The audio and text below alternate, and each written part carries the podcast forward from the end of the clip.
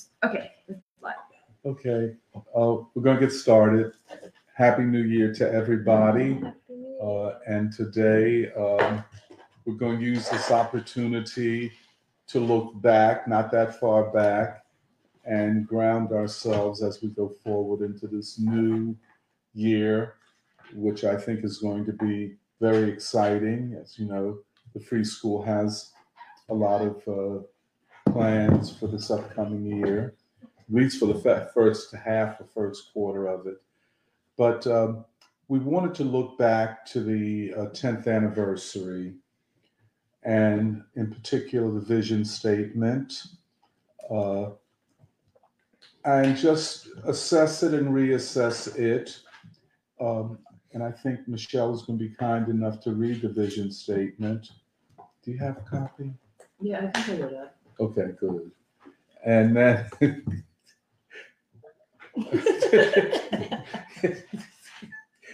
Uh, excuse me. Can you imagine? and then uh, Emily has written uh, an essay, a summation of the conference and our vision, and she's going to read that, which is um, scheduled to be published in uh, Nandathan Raju's journal in India, and hopefully in some other journals here in the United States, maybe Platypus, maybe uh, Black Agenda Report. I think it's a it's a very very important essay.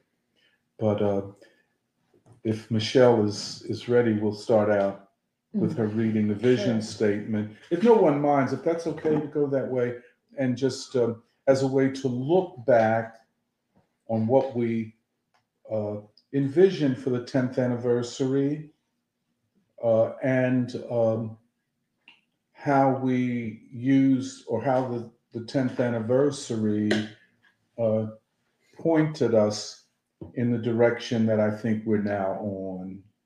Mm. Uh, but I'll, I'll turn it over to Michelle Liu. Okay.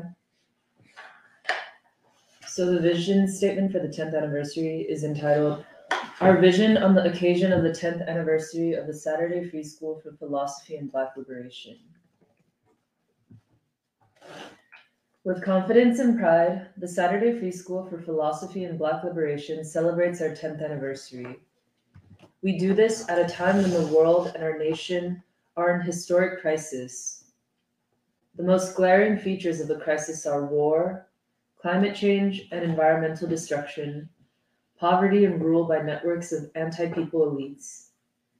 They are a neoliberal, undemocratic, and authoritarian elite who are no more than 5% of the population, are the wealthiest part of it, and have almost complete power over the nation.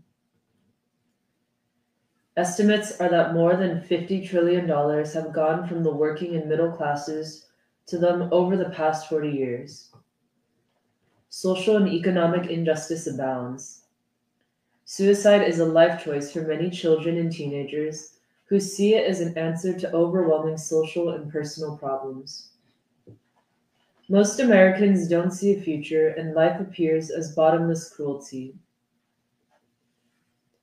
Americans are poorer than 50 years ago. Large parts of the working and middle classes have almost completely collapsed. Bewilderment, uncertainty, and despair define their life worlds. Most Americans are either unemployed, underemployed, poor, homeless, or ill housed, hungry or ill fed, uneducated or poorly educated, drug, drug addicted, mentally or physically ill, and imprisoned. Lives are cut short as life expectancy dramatically declines and suicide reaches historic levels. Stranded populations of young, mainly white people, exist on precarious islands of drug addiction and homelessness, encamped in deindustrialized urban neighborhoods. Children and teenagers are experimenting with and becoming addicted to lethal drugs. Many overdose on them. The weight of social inequality has brought our society to the edge of collapse. Fear grips the people, forcing many to retreat from society and the struggle for change. Children and youth are in the deepest distress. They have been abandoned by a society driven insane by greed, the worship of obscene wealth, extreme materialism, and war. For tens of millions of children and youth, life is a long, cold winter. This social, economic, and political situation is unsustainable. We face a great catastrophe. The people are divided, and the nation is in the worst political crisis of its history. Most Americans do not trust the government, with 60% saying the government is corrupt and does not represent them. So alienated is part of the people that 25% say they would support using arms to change the government. For many Americans, the US nation is a dark and tragic landscape. It is this geography within which we struggle for change. Despite what seems like unbroken darkness, there are possibilities for change. Great crises can compel great leaps forward. They create possibilities for great change. Everything depends on, upon the consciousness and ideological clarity of the people and what they do. Our moral choice is to fight for unity. The Saturday Free School has but one moral choice to cast our lot with the people and to encourage unity and struggle. Like most of the American people, we believe that the primary condition for change is in unity. We believe a great social transformation is closer than most people think. We bring with us our unique vision of what is possible. We believe that pregnant in the deepest wells of people's aspiration are solutions. Moreover, we believe that human beings possess the moral capacity to rise above crisis and to save the planet from war, climate destruction, and poverty, and to create democracies worthy of human life. It is upon these foundations that we go forward, unafraid of the future, yet recognizing the great dangers before us. In world historic terms, we are witnessing a change of epochs, from the epoch of mm-hmm. European hegemony to the epoch of humanity, mm-hmm. and what is defined as a multipolar world. The myths of white supremacy and the inevitability of war, capitalism, and the rule of finance capital are being exploded in every part of the world. Vast changes are taking place. The question is how will change come about in the US? How, with so much division, can the people come forward with a single vision for the future? A Fourth American Revolution. Three American revolutions have occurred that of 1776, the Civil War and Reconstruction, and the Civil Rights and Black Freedom Movement of the 1950s and 1960s. While incomplete, the American people and the nation are offspring of the three American revolutions. More than the American Revolution and the Civil War and Reconstruction, the Third American Revolution most clearly rethought the possibilities of a new nation and a new people. Guided by the vision of Martin Luther King Jr., the nation was compelled, in ways it never had, to reckon with its history, identity, and what we must become if we are to survive. The American nation and the American people, consequently, were changed. We are different from what we were at that time, but we are not yet complete. We are not yet free, nor are we what we must become. The task of achieving the moral, spiritual, economic, and political remaking of the nation and the people requires us to return to the values of the Third American Revolution. In the name of a new people's democracy and the realization of the new people, a Fourth American Revolution is necessary. Despite the uncertainty and chaos of the moment, we are at the beginning of a Fourth American Revolution. The central democratic goal of the Fourth American Revolution is to bring to actuality the yet unfinished goals of the Third American Revolution. To achieve democracy and peace, we as a nation must grasp the moral, spiritual, and political values articulated by Martin Luther King Jr. Based on these values and the vision that inspired them, the people must take power. If we are to have a future, a new democracy anchored to the people and their aspirations must be established. A new democracy is a democracy for all our people. However, First on this democratic agenda must be children and youth, our future. A new people's democracy will compel us to reject our nation's definition of being a white nation. Heroically, our people must make ours the last white nation, an accomplishment of world historic significance. A future worth fighting for.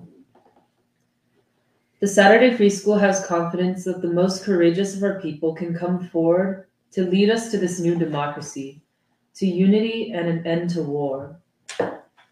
A new consciousness must arise that is anchored to a recognition that we are all part of a single garment of destiny, that what affects one of us directly affects all of us, us all indirectly.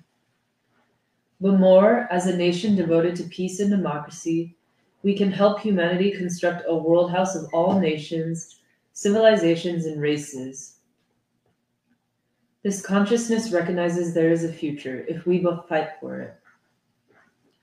Martin Luther King Jr. was right in insisting that we not be confined to the colony of now, but aspire to the empire of eternity, to a future of limitless possibilities.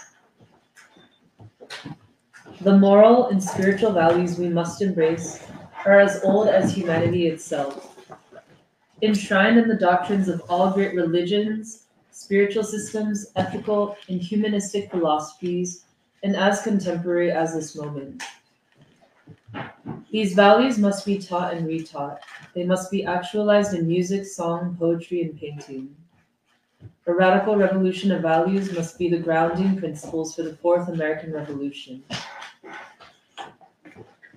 We can choose, as many will, to retreat into pessimism and escapism. The best of our children, youth, and older people will come to the forefront and proclaim our unbending commitment to humanity. That moment contains the essential lessons for this time. For us, the thinking of W.E.B. Du Bois, Martin Luther King Jr., and James Baldwin are the foundation for a vision for this time.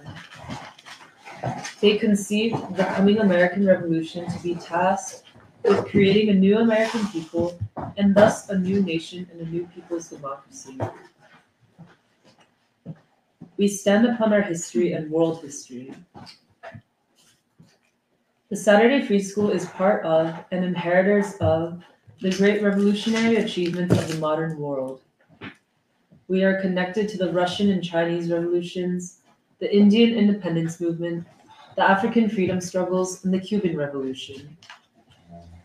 We continue to learn from Marx and Lenin, Mao, Ho Chi Minh, Kim Il sung, Gandhi, and Fidel Castro. The courageous African freedom fighters who were socialist and communist are a source of inspiration. Our moral and political values must include such figures as Kwame Nkrumah, Patrice Lumumba, Amilcar Cabral, Sekou Touré, Modibo Keita, Chris Hani, and Marien Ngouabi. We stand, moreover, upon the legacies of Thomas Paine, Abraham Lincoln, Frederick Douglass, Harriet Tubman, Sojourner Truth, and William Lloyd Garrison, John Brown, Henry Highland Garnet, and other fighters against slavery. We are connected to the spirit of Paul Robeson, Mother Jones, Elizabeth Gurley Flynn, Ida B. Wells Barnett, Lucy Parsons, Eugene V. Debs, Big Bill Haywood, Henry Winston, and the legions of fighters for the rights of workers and the poor. Revolutionary science for our time. A new scientific synthesis for this time of crisis is called for. Drawing on the theoretical possibilities proposed by Henry Winston in his books Strategy for a Black Agenda and Class, Race, and Black Liberation, we are working out a new revolutionary philosophical and theoretical framework. Such a framework emerges from European and radical thought, including the thought of Karl Marx, V.I. Lenin, and the Russian Revolution, and the principal thinkers of the Black radical tradition. In essence, this is a synthesis of the scientific thought of W.E.B. Du Bois and V.I. Lenin. Recognizing that every revolution must be guided by great ideas in science, we seek to equip our people with possible theoretical frameworks for this time. Such a synthesis is a new lens to understand the world. Marx, Lenin and the Russian Revolution advanced revolutionary theory to a new level. They advanced social science quite a distance. They linked social science to revolutionary change. Their thought, however, was not complete. W.E.B. Du Bois brought the full weight of scientific understanding of slavery. The color line, colonialism, and racial oppression to earlier revolutionary theory. This constitutes a more complete understanding of modern sciences, societies, and their potential for change. W.E.B. Du Bois completed what Marx and Lenin and their collaborators began, producing new and, in fact, richer theory for our time. Du Bois introduces the scientific understanding of racial oppression and how it shapes class consciousness in revolutionary practice. Du Bois further argued for the possibility, indeed the inevitability, of an Afro Asiatic reconstitution of world civilization a reconstitution that would bring with it new forms of government, state organization, philosophy, economic systems, art, and culture. For Du Bois, this is a rebirth of humanity as such and a restart of history. Du Bois's civilizational predisposition suggests that the crises of our time demand not merely new ways of talking about the human situation, but new civilizations, new democracies, new philosophical and moral frameworks emerging from humanity's majorities, the darker races. The democratic and revolutionary vision and practice of the Third American Revolution further enlarged upon the methods and modalities of revolutionary change. The Third American Revolution irrevocably established that revolutions, in the end, are about people, not revolutionaries. With moral clarity, we welcome the future. Our nation and people are at the start of a long march to a new democracy, peace, and to people's power. The Saturday Free School for Philosophy and Black Liberation joins this march. Imbued with knowledge and courage, driven by the moral imperative to act, we see the future and we see a new people in the making. On this occasion of celebration, we greet and salute the people, the children and youth, the activists, the revolutionaries and Democrats, the people's artists and poets. We join our children and youth and proclaim to them there is a sky, there is a future, but it can only be won through struggle. We do not damn the future, we greet it. We do not fear the future, we welcome it. Because tomorrow is today, what must be is determined by what we do now. We appeal to the moral instincts and the moral capacity of the American people and their ability for reasonable discourse. Like Martin Luther King Jr., we believe that the arc of the moral universe is long, but it bends to justice. Like James Baldwin, we believe the most important moral imperative is to love your neighbor as you love yourself. Love is the moral capacity to think in collective rather than merely individualist and egoistic ways. Love bestows the ability to see humanity and to recognize oneself as unalterably a part of humanity. To see the I in the we. Love gives to human actions an all embracing, all humanity character. Love aspires to build a world house where all who inhabit it see themselves as sisters and brothers. Love, as Martin Luther King Jr. insisted, is the sword that heals. We believe we can achieve our nation and achieve democracy in the name of the people. With humility, moral clarity, courage, and love, the Saturday Free School for Philosophy and Black Liberation invites all to join us in our celebration. Well, thank you very much.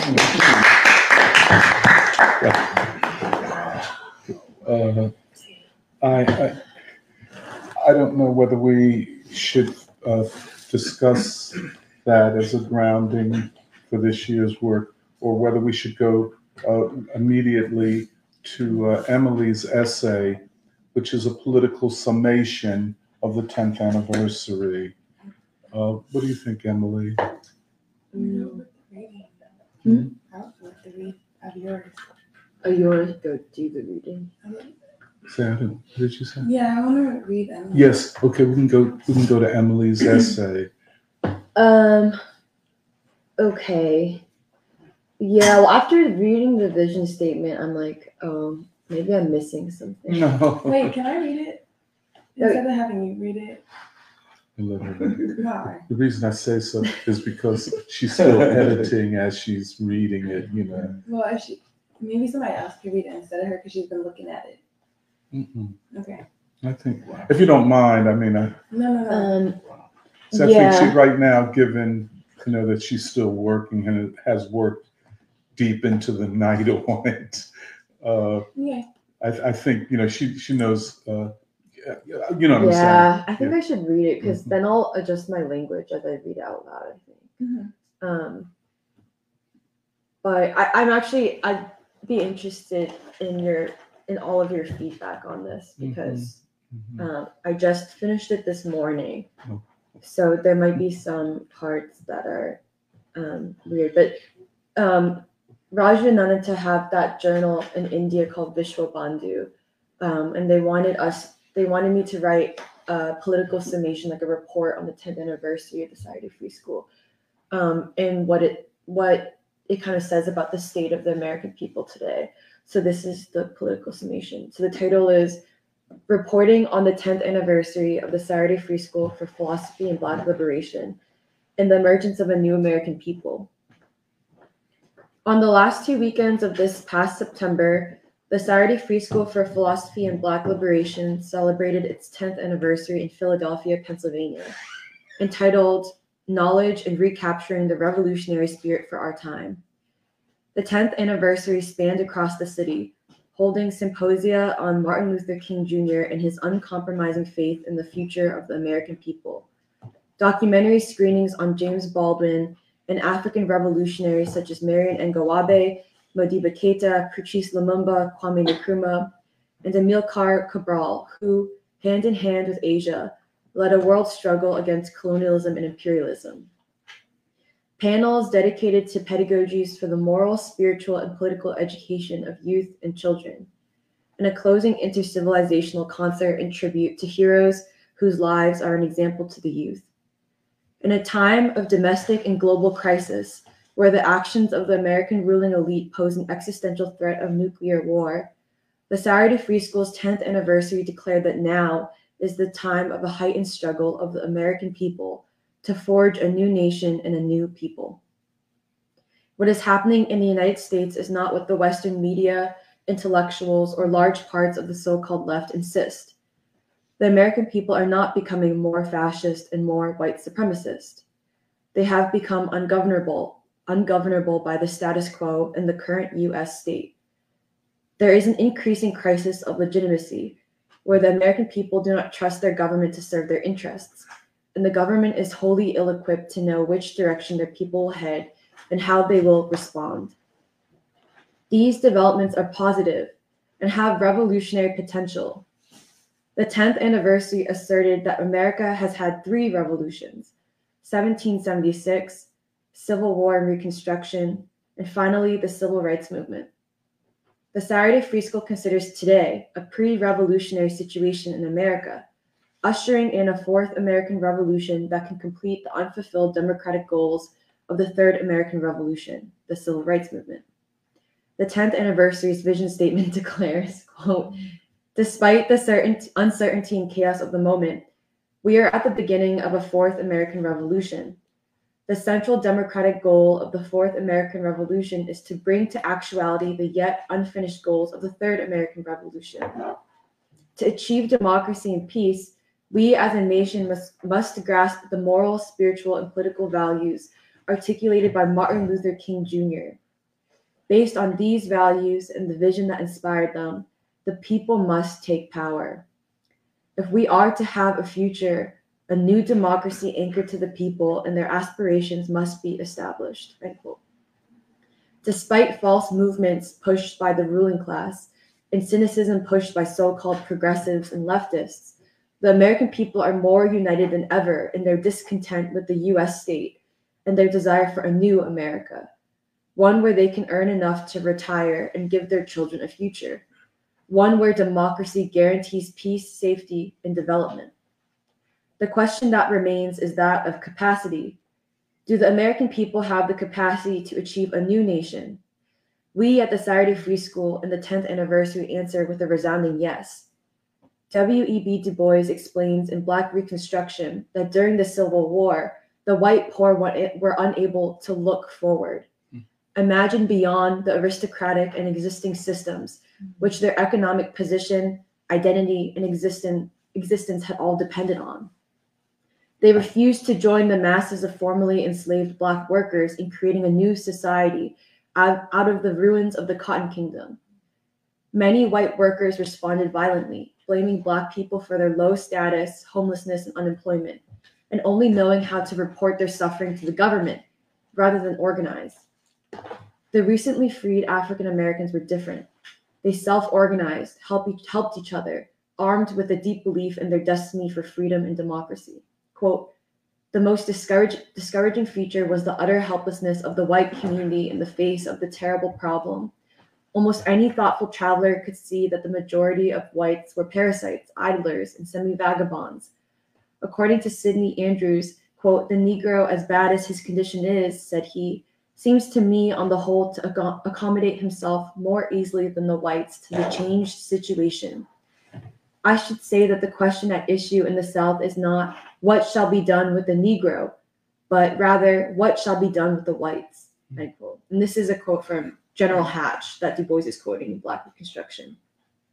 Unlike the Reconstruction period, today the white working class and poor are coming to understand that their suffering will never be alleviated by the powers that rule this country. Problems of the people are addressed when convenient and profitable to those in power, or to suppress the masses' growing discontent. Today, ordinary white Americans are understanding what Martin Luther King Jr. declared in his opposition to the Vietnam War that the enemy of the American people are the intertwined evils of war, poverty, and white supremacy, and whoever upholds and profits from them. Like Henry Winston, the former chairman, of the Communist Party USA said, quote, the oppressors themselves are never divided by color, end quote. The only solution is a united struggle for a society which serves the people. How could the American people not see the enemy today? Today, the people experience the devastating fallout of a promise that they believe to have been broken, but in actuality was never really given.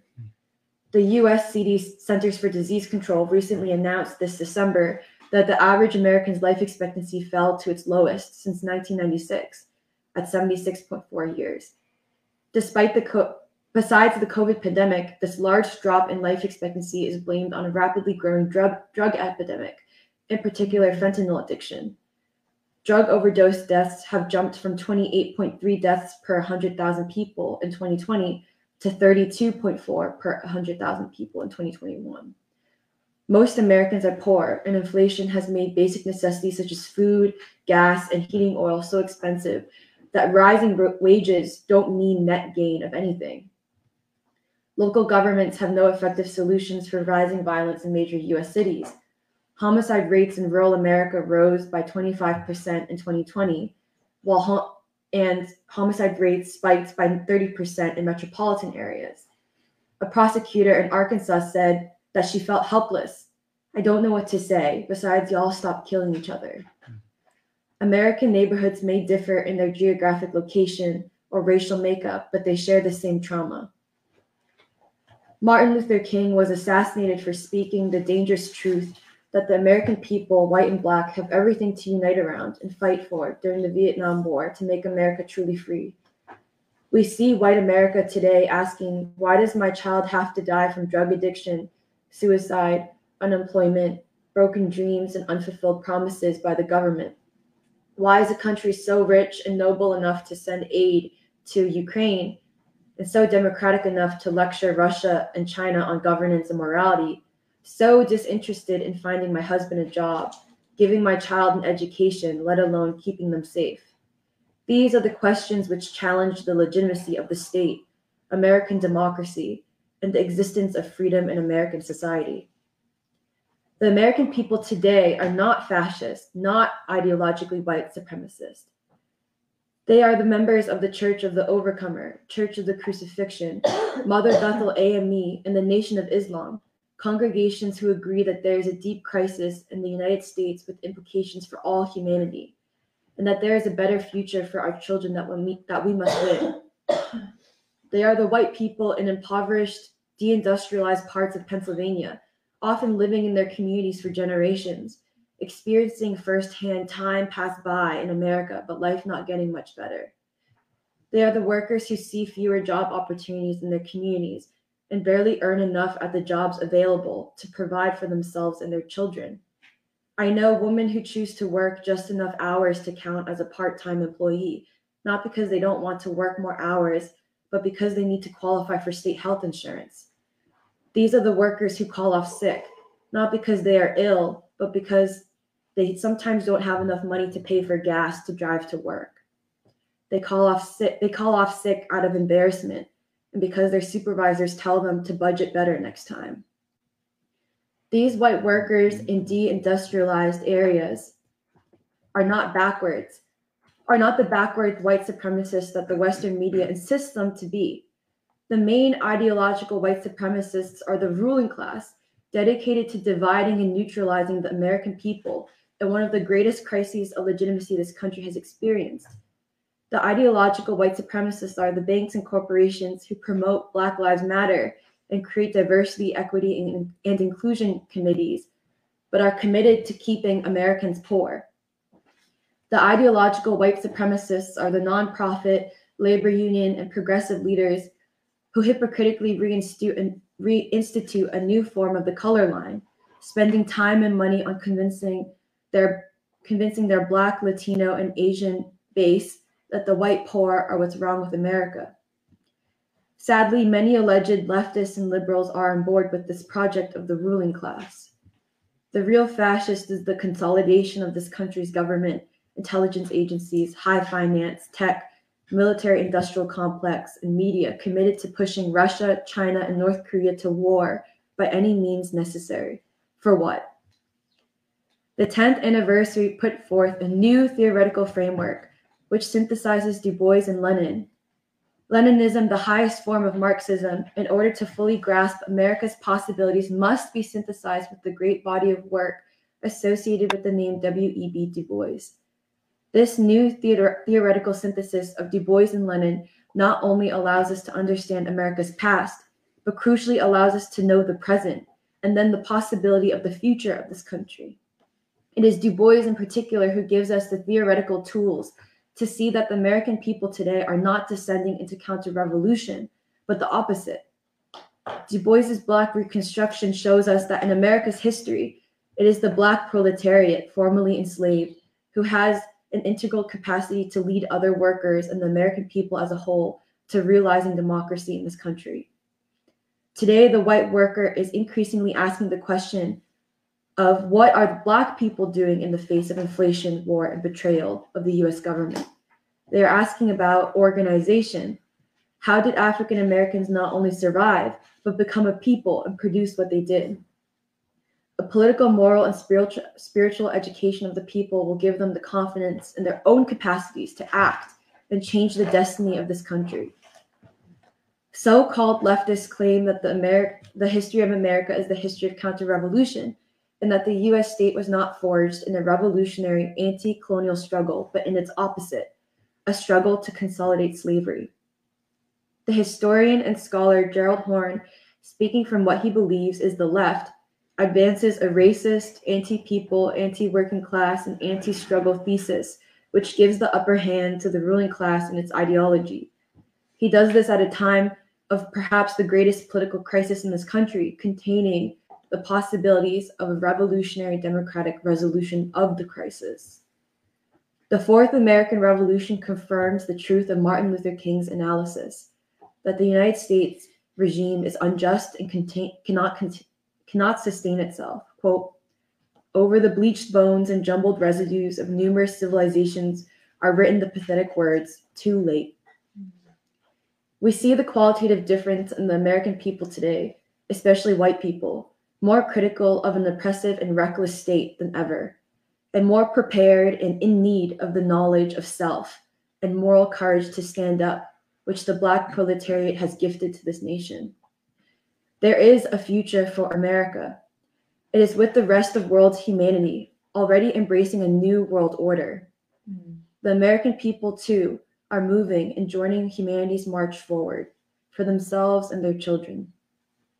The Saturday Free School, which anchors itself in the people and in the Du Boisian construal, views the Black proletariat, formerly enslaved, as the advanced guard of the multiracial people's democratic peace and humanistic aspirations. Such a democratic remaking of American society, and ultimately as envisioned by Martin Luther King Jr., the emergence of a new people who, in fighting for democracy, opens the door to the establishment of a socialist United States. It is our responsibility to join them, to inspire people to have, like Martin, Martin Luther King said, an abiding faith in America and, aud- and an audacious faith in the future of mankind, Mhm. to nurture and protect the youth's revolutionary potential, and to instill in them the confidence to love themselves, love each other, and make our world better. But yeah, there there are some, some small parts that I think I need to edit, like the language. Mhm. Don't worry about it. We- You know, we can, we'll, uh, we'll work, work that out. Uh, But I think, um, uh, let's, I, I think we should talk about the general, um, political and ideological content of it, of the essay. Um, and, um, because all of this, the call, the vision statement plus Emily's essay, uh, should be used, I think, as working papers, uh, frameworks and paradigms out of which we think as we go forward, both tactically Mm. in our efforts um, to advance the idea of unity of the people Yeah. at this Yeah. time. But uh, I, I won't, if there's anyone else that would like to say something, or Emily, if you would like to say uh, something about your essay and uh, so on, Mm. what your assessment of it at this stage and such. Mm. I think I need more time to sit with the essay to know how I really feel. But I will say, after listening to Michelle re- reread the vision statement, Mhm. and then also in the process of because the whole process of writing the essay was well, at first when Raju was like, "You should write, you should actually do a report on the 10th anniversary." It kind of made me scared because I was like, "Oh boy, like there's so much." Because I remember when we were planning, when the free school was planning the 10th anniversary, it happened in some ways to me i remember it being so fast. I was like oh it just happened. Like five days it happened and it was over and then we like moved on.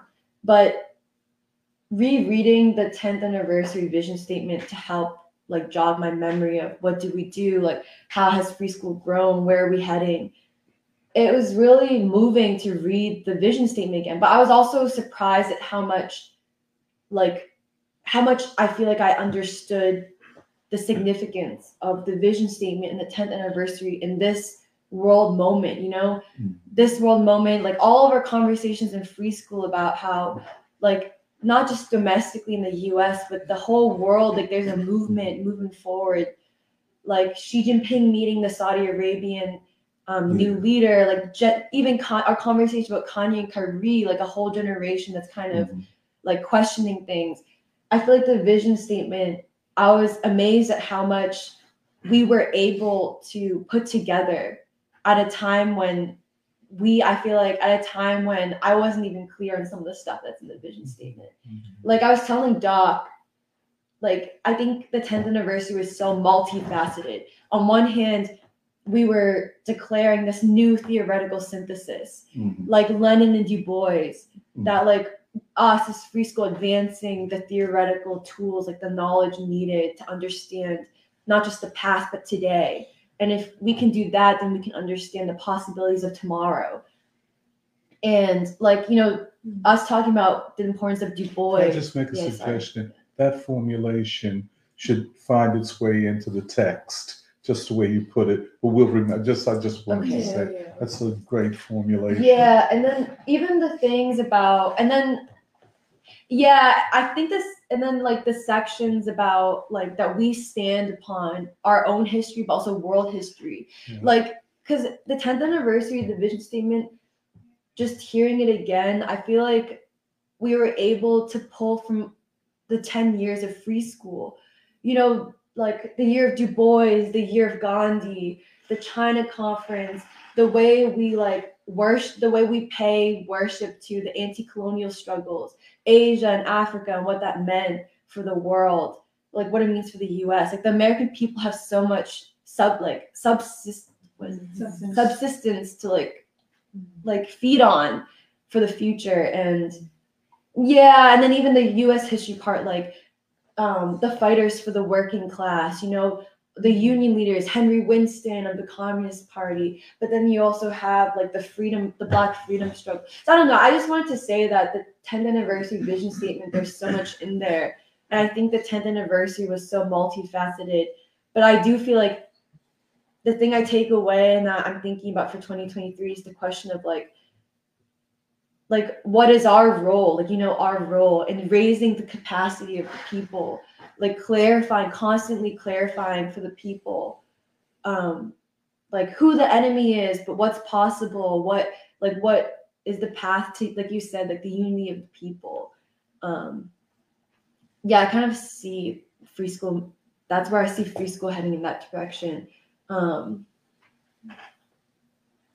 yeah, and that's also what I hope. I think that was the original idea of the paper. I know I'm talking a lot, but the original idea of the paper was to basically just make the point that the American people are not descending, are not counter-revolutionary. Like this isn't a counter-revolutionary moment, and to think so is to It's very important. capitulate You have yourself to get to that formulation into the essay too, Yeah. just like I'm just, I don't mean. to- yeah and to agree to think to Mhm. think and not question that and to then agree that the american people are counter-revolutionary is to capitulate to the people who want to keep everyone poor want them to die want them to struggle like to keep struggling and or suffering. Mhm. and Mhm. yeah i feel like that's the point i want to make um, and that's what the 10th anniversary was all about. Not only saying that that there is a future and we can win it but to say like and here let's begin to talk about how do you even see that? Like how do you see that and then see a way forward so i guess i'll end there Thank you. Any, anybody? want to- I'm just gonna say, if you, um, I, I like the, um, I like the momentum that I'm, that I'm feeling for the free, for the free school. But the, the, the main thing that I, that I'm growing to, to stay in communication with, I'm not with y'all every day. My daily life informs me the meaning of why I'm here. But for what you're doing, what you're saying right now, it's, it's, it's a lot to do with the relationship of our relationship with, with the people that this, what you're doing is, is the most meaningful part to, to allow the influence of our lives, you know, to have like a, a, a flow of meaning so that you're not battling against yourself because you got, I'm a parent, you have parent. This mass, the masses is made up of the people and the feelings and things, and you're trying to figure how is this free school, the growth of the free school of 10, this is the growth of all the things that we're doing. How is the momentum of that, the motivation of it, mm-hmm. and, and then all of the other things that I can't put my finger on everything, all these factors, hu- humanness, mm-hmm. you know, how does this humanness transmit to the people that you're writing to? This is like a letter to the community. Right. It's a letter. That's a very. And and the, and the other significant one more the other significant thing is that the um, black reconstruction means everything to how you um you're not portraying someone else you're portraying your authentic part of your life of n- n- needing needing all of these new ideas and people they I'm not saying they're afraid they they don't oppose it either No. they they they they looking for the courageousness mm-hmm. of what what it is what it is that y'all have come to stand for. I'm I'm witnessing y'all y'all have taken this stand. It's not like some regular stand. It's a regular human quality to, to stand up. But the meaningful part is what you're trying to convey so that you could communicate these ideas, not just to China, not just to India, Right. not just the blacks and black. I don't, you know, this is a um, this not a quagmire in Philadelphia. Philadelphia is really a, a significant meaning that I'm still alive. That to, to still be able to be sitting in front of students, but you have to have that feeling that y'all was born here and you grew here in Philadelphia, not just a that's a Philadelphian, somebody that represent the culture Mm. The enormous culture that you are witnessing that you're taking this in every second of the day. Yeah. This is this is the one my mean I had to get up this morning. This is a meaningful morning, like somebody might say morning worship, Mm. because we can't do anything else but try to move, advance with this kind of thinking Yeah. is is moving us ahead. And don't be afraid that the wave is going to hit you. You know, because y'all, this is this is not a regular thing, but it is something that young people have did and Philadelphia County represents it, have stood up in the midst of this terrible issues and not trying to be as fearful That's as as shaping your own character, like King would say, the shaping of the character that needs the revolutionary spirit. Mm. Thank you very much, Yeah. Jerry. Anyone, oh, go, go ahead. Can I Andre. raise, uh, just three questions? I don't think they necessarily have to be answered in the, um, the, the, the ten-year, um, call or, um, the essay, but just questions that maybe will like be in the back of mind, because I imagine people will bring them up eventually. So one of them was, I did an interview with Rosa, this guy Eli Zaretsky, and he wrote a book, Eli Zaretsky. Eli Zareski. Yeah. You and Rosa did. Me and Rosa did a Okay, joint interview with him, and he had this book in 2012 called "Why America Needs a Left," and he had a kind of similar, on the surface, on the very surface, he had like also America needs a fourth revolution. Oh, he did say. Yeah, but he kind of he put it different, where he started with actually the kind of Civil War Reconstruction era mm-hmm. abolitionist. Then he had the 30s. That was kind of my question Uh, and then the 60s, meaning he brought in the New Deal, and he kind of skipped over 1776. And of course, my incorrigible self, I'm like, well, what about that kind of thing? But, um, you know, I guess my point is that, like, just as a general question, there is also this other thing of, and it's related to my second question of almost like kind of clarifying what makes a revolution or what are the ends of a revolution. Meaning for him, the 30s were, but maybe someone can make the case that it wasn't, that it was part of, you know, and you know, one might even say the '60s, the civil rights movement presupposed the New Deal because it was separate but equal. It was a question of both New Deal institutions. And my second question was kind of in the revolutions that have been mentioned. There have also been the possibilities of counter-revolution have come out of them. Meaning, I'm not saying that the that Jefferson or Madison intended slavery to grow, but it did grow, and it did grow in a way somewhat based on 1776 mhm, the race codes come out of Reconstruction, mhm. right? Jim Crow. And maybe out of the civil rights movement, it did transform the parties in a way that now allow them to capture Mhm. um, different groups. You know, you've mentioned the Black Misleadership class, and maybe that's always been there, but it's there in a certain way that now you can bring people into like support for Ukraine, Mhm. for example. So I did want to raise the question of if this is a fourth revolution, the way that I interpret what you guys are saying is that not that like, oh, and now we're gonna have a fifth and a sixth and seventh thing, but that it's like supposed to like kind of put an end to a problem. Yeah. And then my uh, third question. So Tony, you wrote an article right after the election in 2020 for Black Agenda Report, W.B. Du Bois and Lenin. And my interpretation of it, and it's why I thought it was very bold, and I might have been wrong about it, is that you were kind of flipping.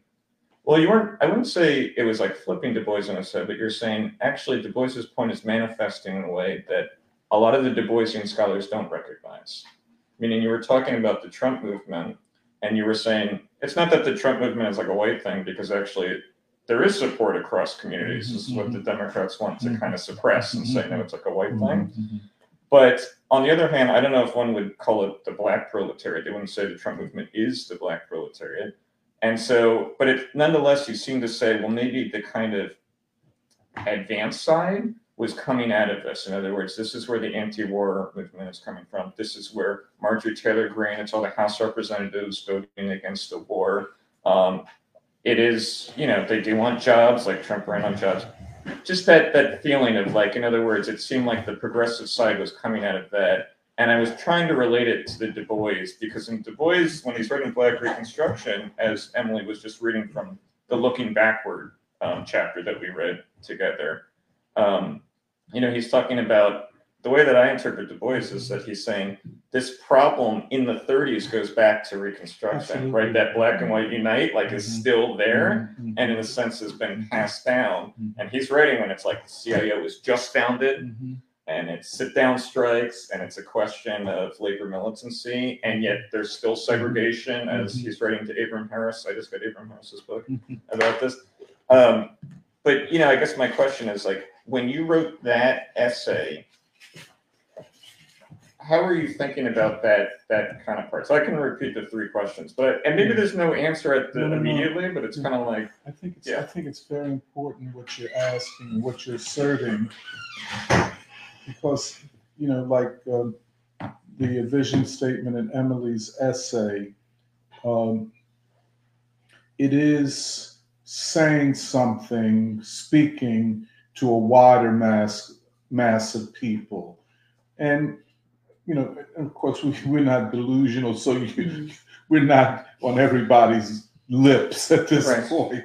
But, you know, our audiences and our, you could say, our partners as we go forward, for example, the Church of the mm-hmm. Overcomer, the Nation of Islam, the Church of the Crucifixion, as you could say, pilots of our target.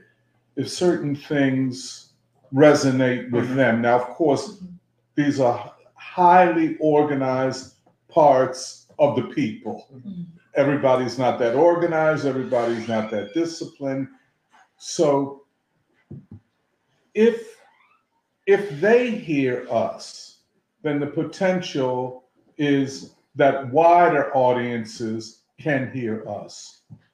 Uh, now, the thing that Emily is emphasizing, and, and one of the things as we work on this, and how, whatever form it takes for uh, the Indian Journal, that does not mean we can't continue to work on it Mhm. for other publications, you know. Mhm. But what Emily is asserting is that the white masses are not counter revolutionary. This is not a counter revolutionary moment. I think we can sharpen that point. That is the political point that has to be made. And I think, as you put it, this could be a pre-revolutionary situation, and we can we can use language to qualify it, uh, uh, such as other pre-revolutionary situations have looked similar to this one. Mm. I mean, you can go all over the world and you can see it. Yeah. Similarly, if we say, for example, that 1776 and Civil War Reconstruction were revolutions, Mhm. then what preceded them politically looked a lot like this. I mean, extreme dissatisfaction and discontent and division, Yeah. you know? So uh, I think that your essay in formulating that, Mhm. and I think that's a bold position, Mhm. that the white masses are not counter revolutionary and are not fascist. Anybody concerned with the left, and here inverted commas again, anyone who calls themselves a leftist Mhm. cannot take a position against the masses of their own country Mhm. Mhm. Right. that cynicism, that nihilism is so um, extreme as to be grotesque. And, and you know, uh, Emily, I would not hesitate using strong language to characterize that politic. So I think this is very important, that part of it. Now, the question, and so she is making the argument that there, and, and you get this in the Western Marxists, those young men are Mhm. saying this, in a certain way. People associated with MAGA communists Mhm. are saying it in, in certain ways. Uh, the difference between what they are saying and what we say is it's not just an assertion, but I think, and mm-hmm. in your essay, I think in the vision statement as well, a, a political foundation for a politic of revolutionary change. And by this, we're not talking, as we were talking last night, yeah, we're not talking about the Maoist, uh, uh, what, what I consider caricature of revolution. Now, that having been said, and perhaps uh, if we, you know, if we subsection um, in the essay, maybe not, because I know you're up against uh, uh, a deadline with Raju. The subsections would be good. Pardon me? Sections would be good. Say that again. Subsections. Yeah, subsection would be very important. But this, uh, Danny's question, because it is not apparent to anybody, and I mean, when I say anybody, to most people in this country, and certainly to most people around the world, that America has revolutionary traditions. Mm-hmm. And in spite of counter revolutions, there have also been revolutions that have changed and altered the American people and American society. In other words, and this, this is the thing, Emily, the assertion of a new democracy Mhm. can only be made if we assume democracy in the form that it exists has been fought for and won. Mhm. But to expand democracy required revolutionary change. And here we're not, and, and I want to come back to that because I think this is the case in all modern revolutions that the central task, as articulated by revolutionaries, was democracy was democracy. And um, and so here is a very is an opportunity in the essay, maybe not in this um, iteration of it, to say what we mean by a new democracy. That's what King expressed. Absolutely, absolutely. So, but but to these three Amer- and I, I would not see the New Deal period as a revolution. And the reason I think, at least for me, and this I try to think about this, because there's a way that we have to assess and judge all political and, and cultural phenomena in our society at this time.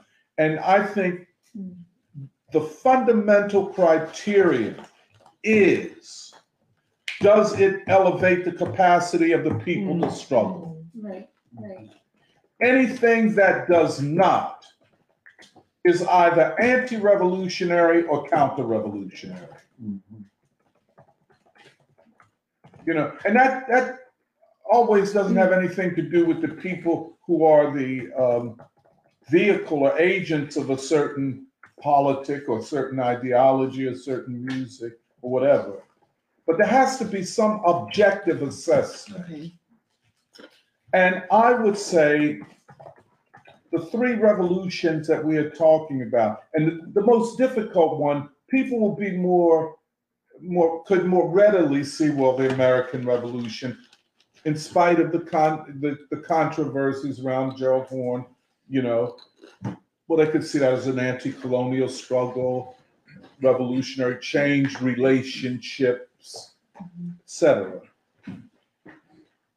the Civil War, Reconstruction, it's obvious. Although, again, most people would not view it as a revolution, but certainly, if, you know, I, I guess the work we're going to do will help in that. But the most difficult one is the um, civil rights movement. And because it has been so brutally appropriated Mhm. By the ruling class. And many of the activists and leaders uh, easily uh, fed into that appropriation Mhm. uh, for benefits to themselves. I guess I'm, I'll Mhm. put it that way. But that's going to be the most difficult one. And, but I think, Wait, what do you mean by that? The, um, what do you mean by the meaning of the civil rights movement being appropriated by the yeah, movement? yeah. In other words, uh, they built a statue of Martin Luther King in Washington, D.C. Uh, uh, in other words, people, you know, a lot of black people would see Obama as the new Martin Luther King. I was just reading an article too. They built a statue in the South of like it was a Dream Team statue, Mhm. but it was right next to a Confederate like Mhm. army statue. Yeah. So it was like Yeah, very Yeah. weird. but see, Wow. Yeah. But you know, the way the ruling class appropriates a movement, a history, is by building statues. Mm. So, So- symbolism. It's symbolism, Mhm. symbology, Mhm. and uh, so. But that that's the one we're going. And I think you say it, and we can say it more Mhm. because what we are getting at is that, and I believe this, the qualitative capacity of the American people was heightened as a result of the civil rights movement. I didn't put that in the best word. Mhm. Qualitatively. And this is going to be the point of philosophical, theoretical, ideological de- debate and discussion. Has the capacity of the American people to achieve new democracy, to achieve new freedom, to achieve a new society been elevated as a consequence of the civil rights movement? Has that spirit more than even the civil rights of 1776, Civil War, I'm sorry, of seven, has the spirit of 1955 to 1975, has that spirit been infused into the consciousness of the American people? I would ask this question, and this is this is sociological, this is political science, and it's all of it. Mhm. And if there were any real sociology and political science in these in these academies, they would be asking this question. Do the people, the American people today see themselves more as a single people today than they did 50 years ago? Yeah. I would make the argument they do. Yeah. Now, it's not a perfect, we're not talking about perfect situations. We're not talking about Mhm. nirvana. We're not talking about a utopia. Right. Mhm. We're talking about human capacity. Right. And if the American people see themselves today more as a single people, Mhm. and we have some evidence in our own experience, this experience with the Nation of Islam and the free school, if you're talking about seeing, this is an organization whose ideology and cosmology and theology was based upon, in its originary form, that the black people were not a part of America. Mm. It was very strongly placed. I don't think that is the case today. I don't think that has been the case for some time. And this is based upon, you know, my own sociological, ethnographic studies. I haven't done uh, surveys. I know a lot of people, I observe, and so on and so forth. I know, you know, in other words, knowing people who were in the first resurrection and knowing those same people today. And if I talk to them today, they talk about the second resurrection in ways that they would not have spoken about the first resurrection.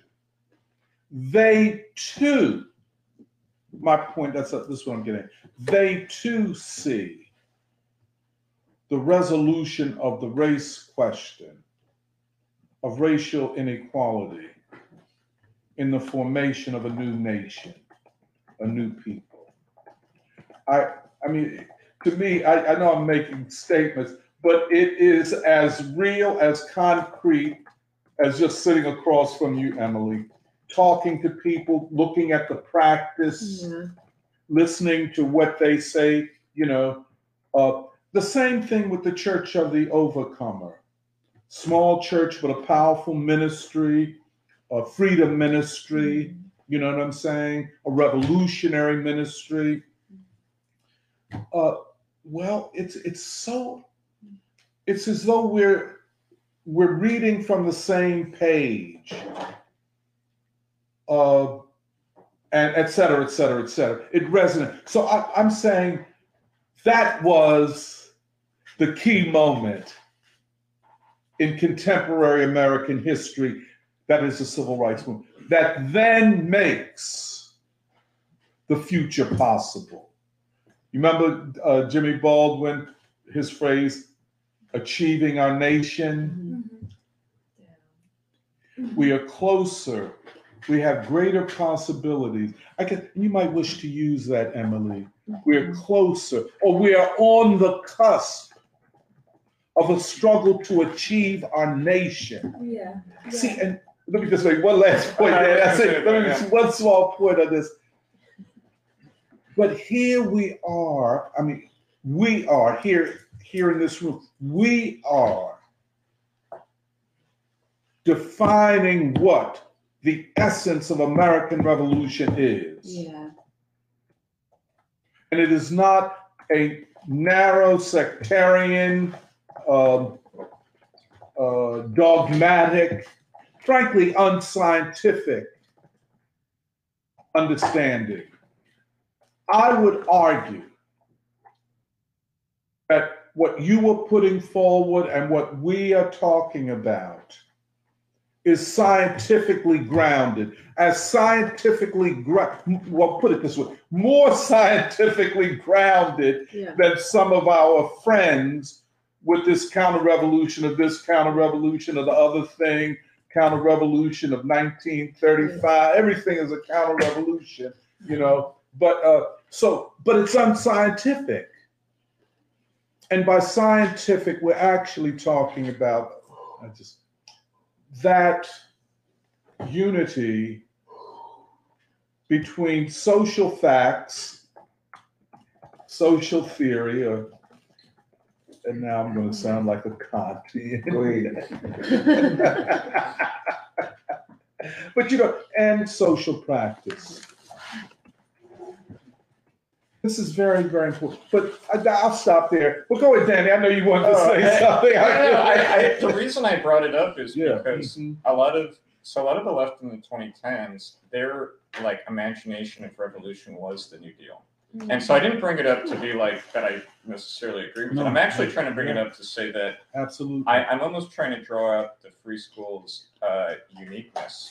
Yes. You know what I mean in No, terms no, of the different. no, I, i- i- if in terms of. and can I what just you're say writing one down. small thing? Just, just I don't want to interrupt, Yeah, yeah. but you're very, very right.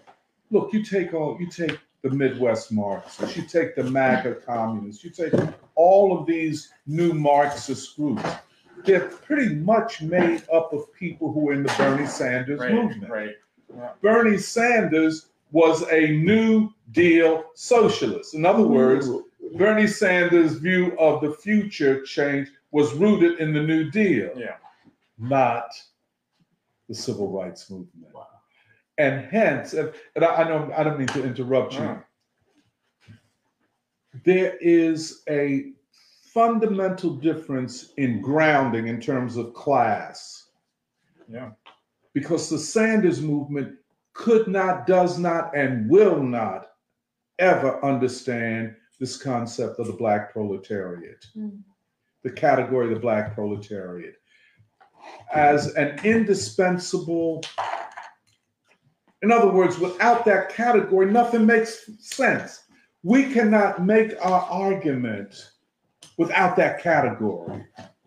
That, that, uh, let me just stop there. I'm sorry, No, no, Dan. but I, I'm, I'm gonna. I, I want to keep pushing on this because I think it's Mhm, mhm. fruitful. Like in other words, it, it well, it seems to be fruitful because Tony, you're like going, going off on this, which is I'm that- very happy. you know. So, just one thing quickly, which is just the, the imagination I found that the DSA had was make the New Deal intersectional, if that means anything. No, say that. it- put the- Make the New Deal intersectional, meaning the New Deal was good, but the problem is they kicked out, say, Yeah. they would say domestic servants, which meant Yeah. meant black people or Yeah, yeah, sharecroppers yeah, weren't yeah, subject to Mhm. things like Mhm. that. And also politically, it was um, the Dixiecrats and the Mhm, mhm. Northern Liberals Right, kind of in a coalition.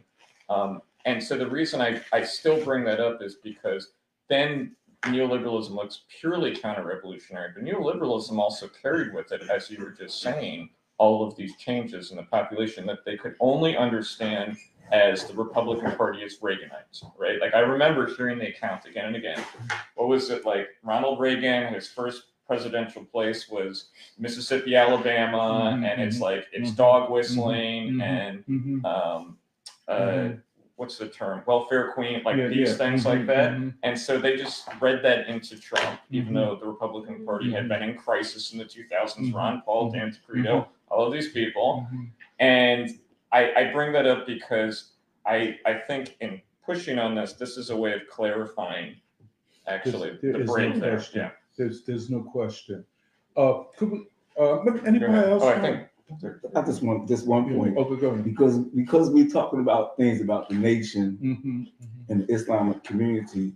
And I, I const, I'm a constant, I keep informed because I'm not just a particle of one type of thinking. mhm, And the thing about in the Muslim community, the conversation that I've been involved in, it's just we're not together like that, mhm, is that the conversation that we're having about the founders and the founding revolutionary ideas that, that, that we are utilizing, regardless of what people trying to separate barriers in democracy or how do we get our revolution off foot to get the foot of it. mhm. And, the, and the, the, the remarkable thing in the Islamic world, and this is the world we're in close contact with like that, is that this conversation is a part of that fabric. As a part. It's a that. part of that fabric. I don't want to have to bring all the addresses Mhm, and on that I keep that I have looked at and looked over again because I'm looking at presently what the free school has. It's not a, it's not neutral. It's just it's a medium to deal with other forms of communication. Right. And if we can unify the communication, then we can stay in communication. We got what the conflict is. But in the in the Islamic thing right now is that that communication because of Elijah Muhammad, because of Elijah Muhammad and the kind of school of development that might not even be looked at like it was real at all. And that has something to do with the whole beginning of what he had done and and not just the fruit, but his son and the family, and then other individuals they had their own um, way of life. And, and and just because another person is not utilizing that form of thinking, don't don't think that Elijah Muhammad um, son Wafdi Muhammad just just just a shooting rocket. He had students and people have their own independent mhm. thing that they could think like. But but that's that's the thing about helping the free school because because this comes from research. Everybody's not reading all this material here, Mhm. and they're not dealing with it as an everyday thing. But I'm saying what you're doing right now. This is part in the Islamic conversation about the, things, the remarkable things you're writing about. It might be I'm gonna call it more on the frontier because everybody's not tackling all these things. Mhm. They're not they're, they're not tackling it, but there's other Islamic brothers that, that are talking with this conversation. It's not a private conversation. It's just that everybody's not linked up in the same way that a person would think that why I ain't everybody know, but everybody not privy to this conversation. Let's stay on let's stay on the on, on the internet, let's stay on this on this YouTube. That's, that's very. Uh, uh, this is this is um I- I- if somebody say God is my witness. But you know something, it's, well, uh, let me know, anybody, oh, go for it, I'm sorry. sir. Um, just the one thing I'm thinking about now is that right now it's time to move forward. Like that phrase just came to my mind because, um, because I'm also responding emotionally to reading over the mission statement again, as well as uh, how thinking about how the mission statement and Emily's um, essays, though they are working in progress, are different from each other. Um, and In what respect? not many respects, Mhm. not in Mhm, fundamental ways, Mhm. but just in maybe in the sense of just that this is written now and that's this was also written uh, earlier this year. And what that would also mean is that we've had some time to um, digest mhm. in some ways what and all of which that we were thinking about in for the 10th anniversary because I agree with you on um, all the points that you said about emphasizing the points of unity, how the ruling class wants to make this moment be counter-revolutionary for their purposes because um, it is not that. Um, that isn't the moment that we're in right now. And uh, and then the central point of totally taking away um, knowledge and history from the everyday lives of people Hmm. and saying that like the civil rights movement actually wasn't um, what it was, which also disenfranchises like a generation. Um, and that was the most recent moment that we're coming from. Very interesting. Um, Could, could I just, um, Emily, that has to be in your essay. The Mhm. disenfranchisement of a whole generation, Mm. rendering a generation unable to find a way forward. I- I'm sorry, can Yeah, but then So I'm just reflecting also about how much the free school has grown. And um, I guess I'm, I've been doing this a lot.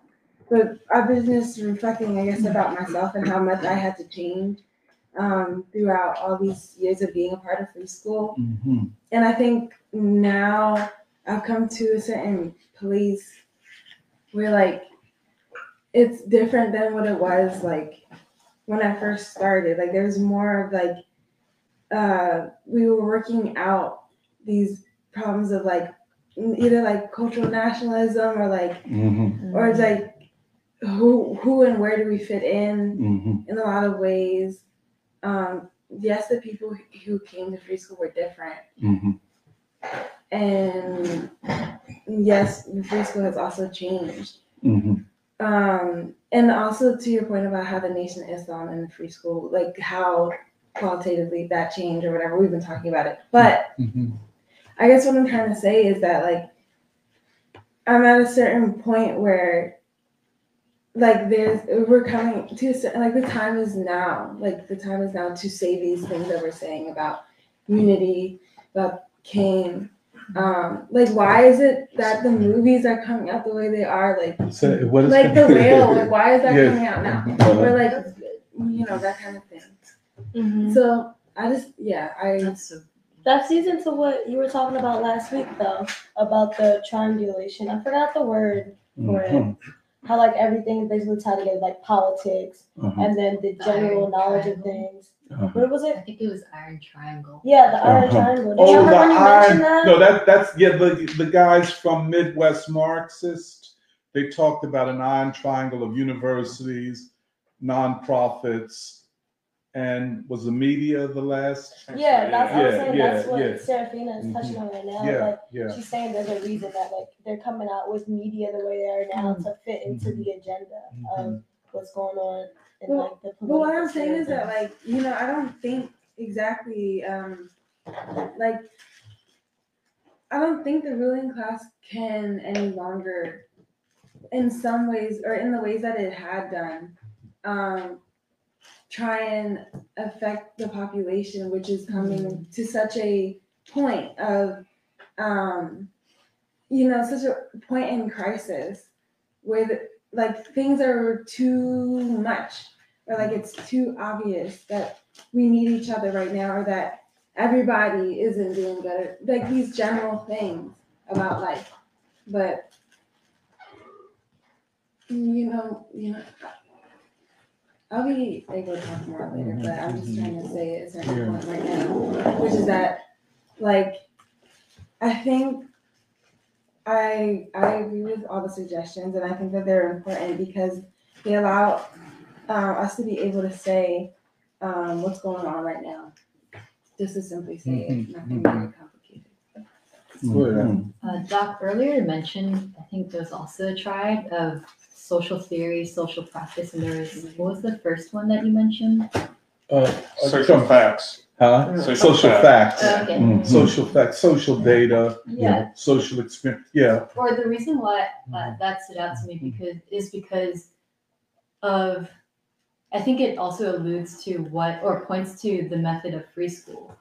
Um, specifically in thinking about the 10th anniversary, I know going into the 10th anniversary, many of us were nervous about the language of of, of the um, of the vision statement, how people would receive it, and specifically even like from the first week going into the second week, people felt more confident actually after the first week and Yeah. after having seen the response of individuals, whether at the conference or also in the conversations that we were having with others.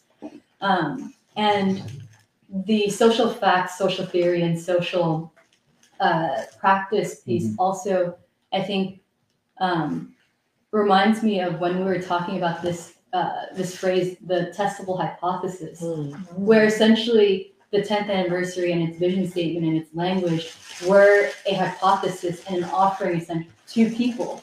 Um, I think that was how we described it. And it was through the conference, but also in the months following the conference that we were testing, where we were essentially testing Mhm. this um, this vision that we had with people, and specifically it happened through um, like the Church of the Overcomer, the uh, Nation of Islam, Church of the Crucifixion, Mhm. in which as free school, but also as individual, like as individuals of free school, we were able to see like, was this resonating with people? Were were we off, or were actually? I think what we've come to see is that we were really right about the things that we were saying in terms of the crisis, in terms of the world situation, but also the vision forward. Um, and I think that's also why, like what Emily was, I think it was really important that Emily mentioned these different groups that we're working with because um, that is all part of, I think, I guess going back to the place of like facts, theory, and practice, I think that is the practice of free school in which we're not, we are trying to bring these ideas to the people in a time when ideas are so important in the midst of like the, the lack of knowledge, the Mhm. lack of clarity, and also of, um, uh, I guess, actually, Danny even referenced like the Black misleadership class.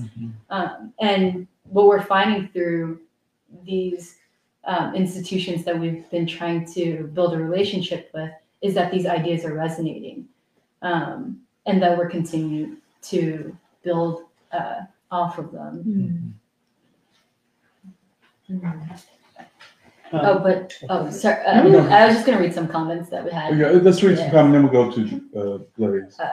So a bunch of people are saying good morning and Like, who wishing- are they? Uh, yes, such as Yvonne, um, Shantanu, uh, Stephen Palmier, uh, Happy New Year as well. Good morning, Free School.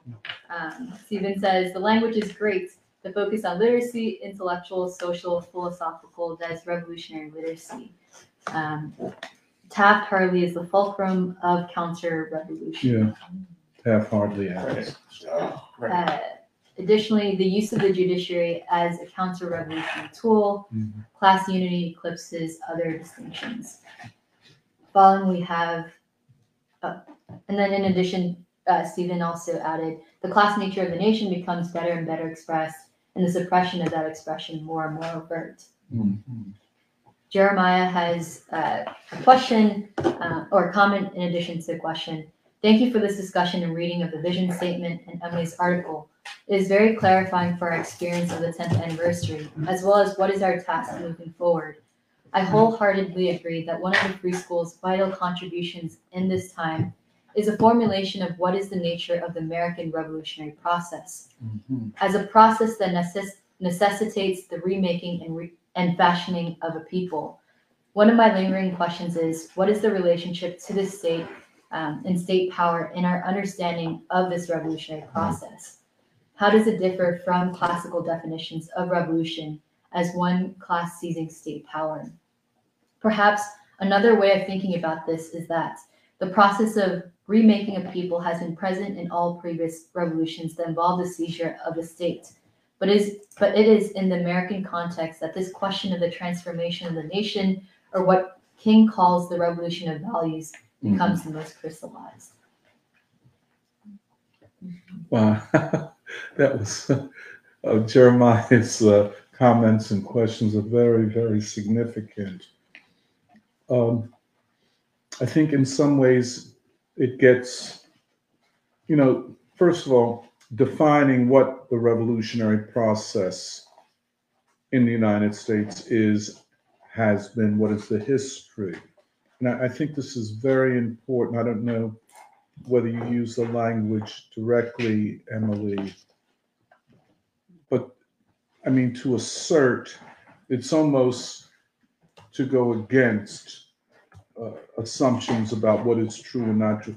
To say that the American that American people have led revolutionary movements, that in itself goes against uh, this um, new left kind of thinking.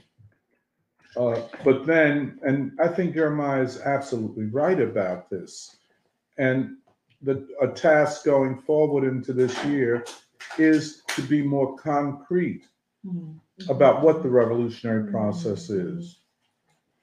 Um, I think we had discussed it as part of your article because uh, Raju wanted you to talk about what you experience with the workers that you represent in your union, Mhm. who are predominantly white, it seems. Is that true? At least ones. And we were saying, I, I think still, uh, the essay has to show that there are common threads Right. in consciousness and such between these poor white working people and poor black working people.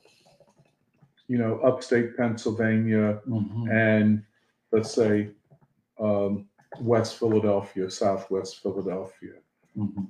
Uh, sociologically, Mhm. in many sociological characteristics, they are not that different. And thus, that in its, and they do not see themselves as adversaries. And this is, I think, I am attributing what I call a qualitative change Mhm. in the American people Mhm. to the civil rights movement and the ongoing um, i don't think the american people when i say the american people i don't want somebody to say well uh, in in a, a community center in bucks county uh, they were talking about martin luther king or something like or you know whatever whatever whatever we're not quite saying it that way i think what we are saying is the categories through which the american people as a people think Mhm. and see themselves in the world are different today than they were 50, 60 years ago. Mhm. They are different. Mhm. Um, I mean, I, I, I think, I mean, in survey research, so social survey research points it out. People take it for granted mm-hmm. these days. Oh, well, yeah, I mean, so what? It doesn't, you know, so it's a trivial mm-hmm. fact. Right. It is a huge fact that the American people do not see themselves so much as against one another or different from one. They see themselves more. This is not an app. We're not talking about absolutes. We're talking about tendencies. They see themselves as a people, and they see the so the solution to these deep problems as uh, being solved through the people as a whole. You know, everybody, you know, well, you know, you, you you get what I'm saying. I think, you know, this idea of quantity and quality, there is there is a new quality, I would argue, among the American people. We're saying a new people, but already I would argue that new people Yeah, is in the yeah. process Yeah. of forming. Right. And we see it in our daily lives. Mhm. We see, I mean, you can go in any public space, Reading Terminal or any other public workplace or Yeah. people are not uh, willfully and intentionally segregating themselves. There is no back of the bus as such. People sit beside each other, they greet each other. Right. You know what I'm saying? Yeah, okay. That does not mean because Yeah. you know when you when you make assertions like these, the opposition, which is I should say philosophically and logically empty. It's just saying things, saying things. And that is what is so frustrating. And of course, the ruling class has given them a big microphone Mhm. so they can shout everybody down. We are not making absolute statements. Yeah. What we're saying, and I think for anybody that's listening, qualitatively, the American people are different in significant ways than they were 50 years ago, the height of the civil rights movement. There, I don't think there are any two ways about it. What do we attribute this to? To the civil rights mm-hmm. movement, to a movement, and in particular to the figure of Martin Luther King Jr. A new, a quality, a new quality. That's one thing. And I, I think I would argue that. I know we'd have to argue it with articles and books and so on. But I think there's enough scientific evidence to make that point. Mhm. That we're not just saying that a new American people will be, we can say a new American people is already Yeah, yeah, taking yeah. shape. Yeah, it is. Would you agree? Yes. Um, I guess, I guess the other thing I wanted to just say on this, um, but emphasizing new. Yeah. new. Because see, the opposition, the Gerald Hornes of the world, are saying that nothing has fundamentally changed. That's such bad history, bad science, bad everything, bad intentions. Yeah. Mhm. Nothing has changed. Yeah. Or the other argument, things are worse now than they've ever been. Mhm. white people are more racist now than they've ever been. And you say, well, well, how can you make that argument? Well, I'll make that argument based upon the 1619 project. Oh. So, you know, I don't want to go out philosophically how you would argue against it, but it is not data based. There is no concrete data to prove that. In fact, all concrete data shows, if you know how to read it, that the American people are different. White America is different than it was. You know, I would even go so far. Now, this is this is just more personal, what my own observations are. I think, and this goes for me, if I go back to 1980 Mhm. and the way I thought, which was very not that clear then, I would say, uh, but I and most Americans do not see separate paths of development Mm. that the color line is so entrenched that the only, like for instance, the only path to black freedom and equality is a black path. Right. That's why Afrocentrism uh, uh, took root. You know, it's, it's always going to be there among an oppressed group. They're skeptical. You know, I don't believe anything anybody says because, you know, blah, blah, blah. That's just like you pointed out, Danny, in your question. Why is Gerald Horne popular? Mhm.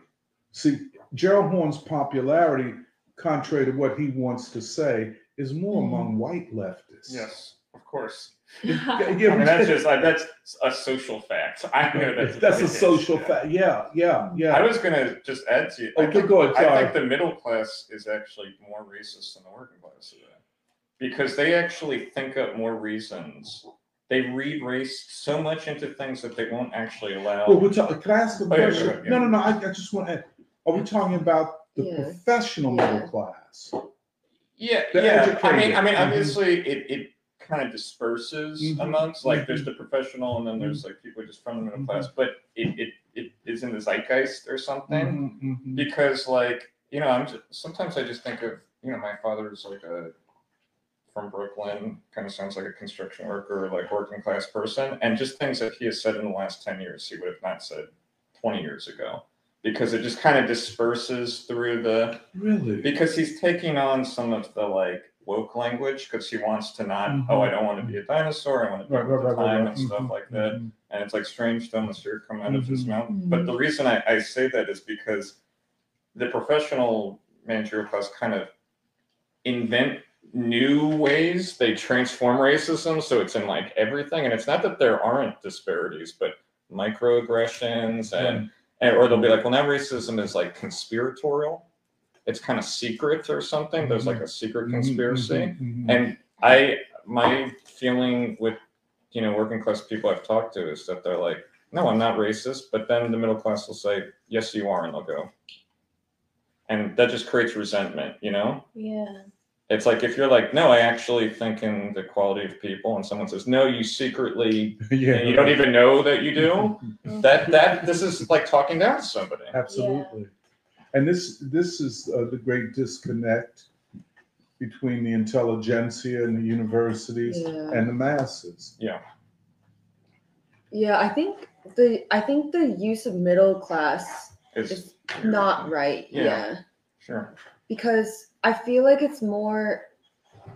Yeah, it, it's interesting because I'm actually the workers in my union are probably considered middle class, Mhm. but they are really they don't like they see themselves as middle class. Well, but this is the American understand, quote, yeah. understanding. yeah, yeah. What they, when they say middle class, they're really talking about middle income Okay. Yeah. between the poor and the rich. So the middle class is that low, you know, so it's, Everyone. The spectrum Everybody, is so basically large. everyone. it Yeah. ought to be almost absurd and meaningless. Yeah. I mean, Yeah. average. Huh? Average. Ordinary. Okay, uh, yeah, I guess you could put it that way, yeah. But it's more of an income Yeah. education defined Socioeconomic, category, social category. Yeah. Right. Yeah, but then it's also the question of interest, depending on different kinds Yeah. of groups of people and where they are and things like that. Yeah. Yeah. Go, go ahead, Doctor. Blaze had something to say? Oh yeah, yeah. Uh, um, yeah, a suggestion for the essay possibly. When I was thinking about the essay compared to the 10th anniversary statement, it was heavily like domestic focused, which is correct about like class and, and American people.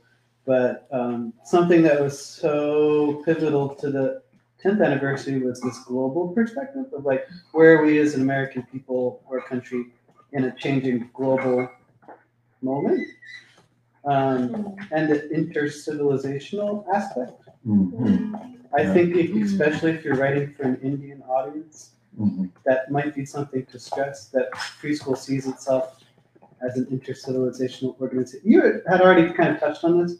You're like, I kind of want to put more about anti our the our heritage of anti-colonial struggles from Africa, from those Mhm. revolutionaries that were in the 10th anniversary.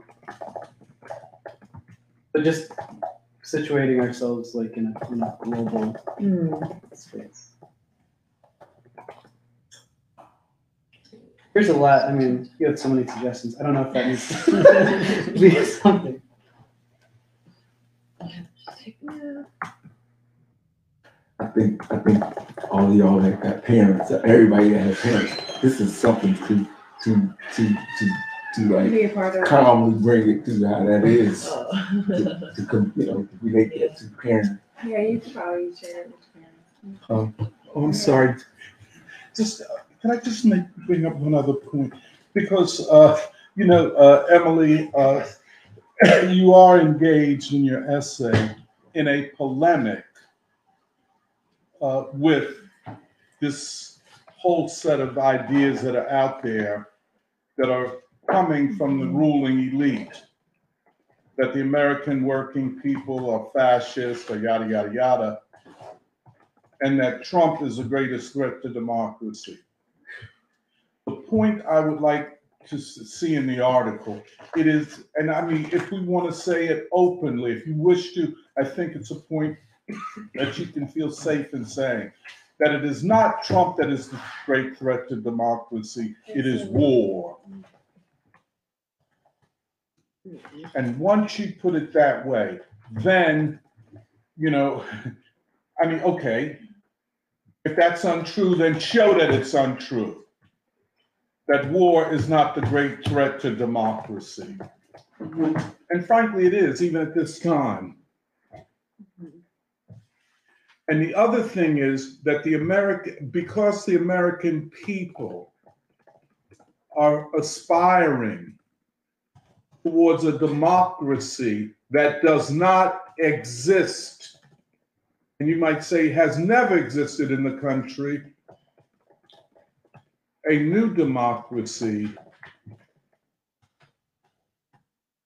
because they, their aspirations clash with the power of the existing ruling class. It is the ruling elite that has smeared them as racist and fascist.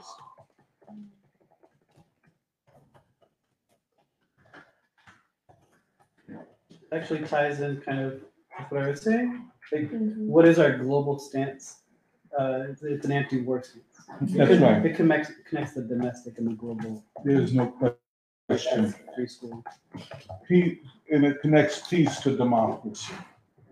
In other words, don't run around here and tell me, well, I'm going to vote for Biden or another neocon president because I'm fighting for democracy. No, you're not. And it also says that you can't tell people who to vote for anyway. That's because right. If they want to vote for Trump because he speaks to, you know, their interests, then they'll vote for Trump and then, Mhm, you know, mhm. or. you I know, guess what we're doing is demystifying or challenging this definition of Trump, Yeah. by which they mean not just Trump, but all those people who are following him. Right. Well, the term populism has become a threat. You know, Right, right. what is popular now is not okay for some Mhm, reason. mhm. Before it was okay to be popular in a certain context, but now populism is seen as the end of democracy somehow. Or like fascism or something. Sure, yeah, Mhm. but it's ironic. Mhm. Think of what the term democracy means. I think popularity has something to do with it, right? Yeah. So, I was I was looking through a lot of the briefs with Trump, right? But the thing that make me um right there is that it's all the facts against no facts. He got it's facts that I'm looking at, and then the things that I'm not just talking about Biden like I'm just talking about window washing, but it's no facts. It's just anything to be blanketed. But when some of the things I've read through Trump from the beginning anyway is that I can put my finger on on the facts, whether it's the budget or whether it was military spending Mhm. or whatever, you know, I'm not saying gang, whatever shadow plays that go on, but he still was was would rely on on on, on a certain amount of facts opposed to the other administrations who had wicked facts. You know, the fact that you can blow up anybody's country any time of the day, and he wasn't going on those facts. There was no facts about it. Yeah, period. You know, whether it's Libya, all these Mhm. thousand wars going on, or whether the border cross, all these things was opposed. The opposition was you had to, they didn't have to have the facts to show to the public because the public, the public is not they're not in this room right here, but they wasn't willing to put their finger on on the fact on the fact that he had a lot of factual information that he got took firsthand. And, and and maybe not getting it from a straw dog or whatever it is, somebody just tell you anything. So you know, No, this so is. we got uniquely, we would have been lynched to say I, I, I voted for him, but I had to. I, I'm thinking about you. I'm thinking about the grapes of wrath, and I'm not blanking on everybody that I met up and down this whole Pennsylvania on being uh, uh, fastest. When I know full well what I know coming through the Vietnam era, that I know where my fingers pointing on facts about you know people that have been mystified about a war that we didn't get anything from out of it, and, and the same thing is still going on. Mhm. This destruction and and destroying the fabric, and they um, assassinate King. They assassinate a whole lot of people for, for being in opposition, and, and nobody anything about it at all. Fact. No, just the other thing about uh, always seeking political clarity and ideological clarity. Um, that, like, I guess it's the point that she was making about like Henry Winston. Though there were leaders like Henry Winston, we don't know about him now. But even when they were alive, they were kind of pushed aside too. But like they weren't taking as seriously as they should have been.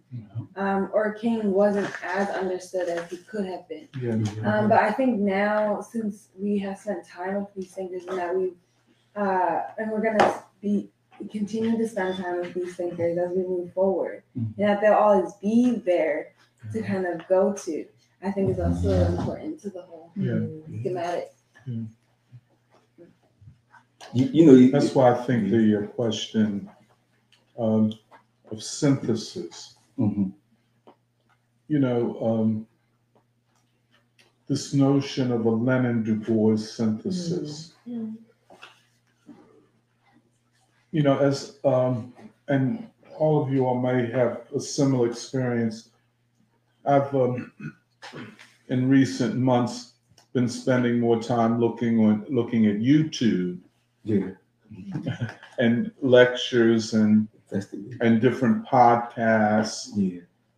and I find it very fascinating. mm-hmm. Um, especially because so much of YouTube are young men, Uh-huh. at least the part I get. Mhm. Uh, and but the rediscovery or the discovery of Marxism, Uh-huh. And to a certain extent Lenin, whew, is very positive, and it comes out of a deep discontent with the left, with Bernie Sanders and such. But um, if, if I could just put it this way, where does Marxism go after Lenin? I mean, you know, there, you know, like I said, I think I said last week, you know, you can you can go to any elite university and take courses in Marxism. In fact, write a dissertation on Marxism. And there are professors who are Marxist professors, self-identify, and who get tenure because they do research on Marx. Uh, I don't know, however, of one course on Lenin. Wow. At least I don't know of it. But Lenin, among other things, rescued Marxism from opportunists, Mhm. people who had appropriated Marx, the work of Marx, Mhm. for objectives other than what Marx held. It was Lenin. And he was the one who said that Marxism is still a science of revolution. And uh, one cannot underestimate that Marxism became, and I, I know a lot of people would find this difficult, Mhm. Leninism, Lenin. Mhm. I mean, it was it's unbelievable. You know, of, of all the things about Lenin that I like about his writing and his boldness, Mhm. the thing that really, um, you know, turns me on about him is the way he deals with philosophy. And if he could think about philosophy the way that he did, Mhm. it suggested that he was thinking about other things that way. Now, what do I mean the way he thought about philosophy? Remember when we started on Hegel? I Mhm. said that philosophy, like Clausewitz, Uh-huh. is another way of doing politics, and it is. Yeah. But I, I- that's my kind of language, but I get it right from Lenin, and I like that. Mhm. He does not let the theologist the priests, the philosophers, very similar people, by the way, hmm off the hook. Uh-huh. That uh, you you don't you know there's no hiding place from the truth of the people's struggle and the revolutionary imperative. That is Lenin, and I, you know, I just I, I can't tell you how much I like that, even love it. That he said that every endeavor of Mhm. society is connected Mhm.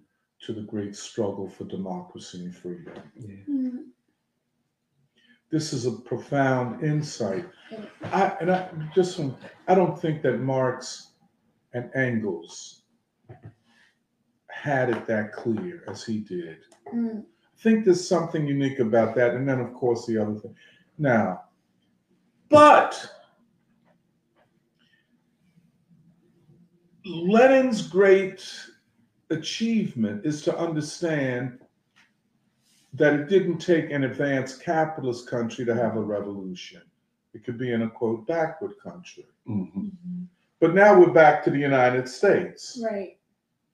An advanced capitalist country. Mhm. What is the path to revolution? If you go to Europe, the European political parties don't, all they want to do is transactional bargaining agreements with the state and unions, so to speak. But not, there's no revolutionary vision in Europe that I know of. But here, because of this great work of, I think, of Du Bois in particular, Mhm. we can still imagine a revolutionary theory, Mhm. but it cannot stand alone. It must be in dialectical relationship Mhm. to Leninism, which is Marxism. There is no revolutionary thinking that, well, that is not also Marxist. We say a synthesis, but the synthesis assumes and builds on Marxism. Mhm. This is, I think, very important. Just like Horne, discard Marxism. Pretty much discarded it. I would say pretty much the Communist Party. I would say the DSA. They're not Marxist. They use a Marxist phrase here and there, and you know, it's a, more what, what you would call performative Marxism. But one thing they will all rush to tell you: we don't like Lenin. Mm. Mhm. It's, it's, how can you how can you be a Marxist and dislike Lenin? So, but then to say that is to also recognize that even for Lenin's worldview, there were limitations. And that's why, um, again, Du Bois is so important. It really, he really is. And this category of the black worker, Mm. um, and just when I say category, I'm also talking about a knowledge category, a category that explains things, what we call uh, a concrete universal. Yeah. And we got to work, we got to work, work, work, work, work. We got a lot of work we got to do to, you know, clarify all of this going forward. Uh, but yeah, go ahead, Danny. Can I uh, raise raise a thought? Because um, like, it, Where's the water? Was there water? Okay. There, there's a there's a famous work where Lenin responds to his old teacher Kautsky, the renegade Kautsky, right? Yes, And yes. my favorite chapter on it, where Lenin is defending what they did, because he says the reason we can defend what we did is because we gave an idea to the world, the dictatorship of the proletariat. And he gives this analogy of it being translated from Latin and it was translated into Russian. Right. And he goes, and now it will be translated to the other languages of the world. And he goes, even if we were to go down, we would have still played a part because we made it we made it possible that the world didn't have to resolve this conflict in an imperialist peace, that it could be possible to resolve it in a revolution, right? In other words, this is how he's defending that even if I get shot, it would actually be worth it that I've, I've done this.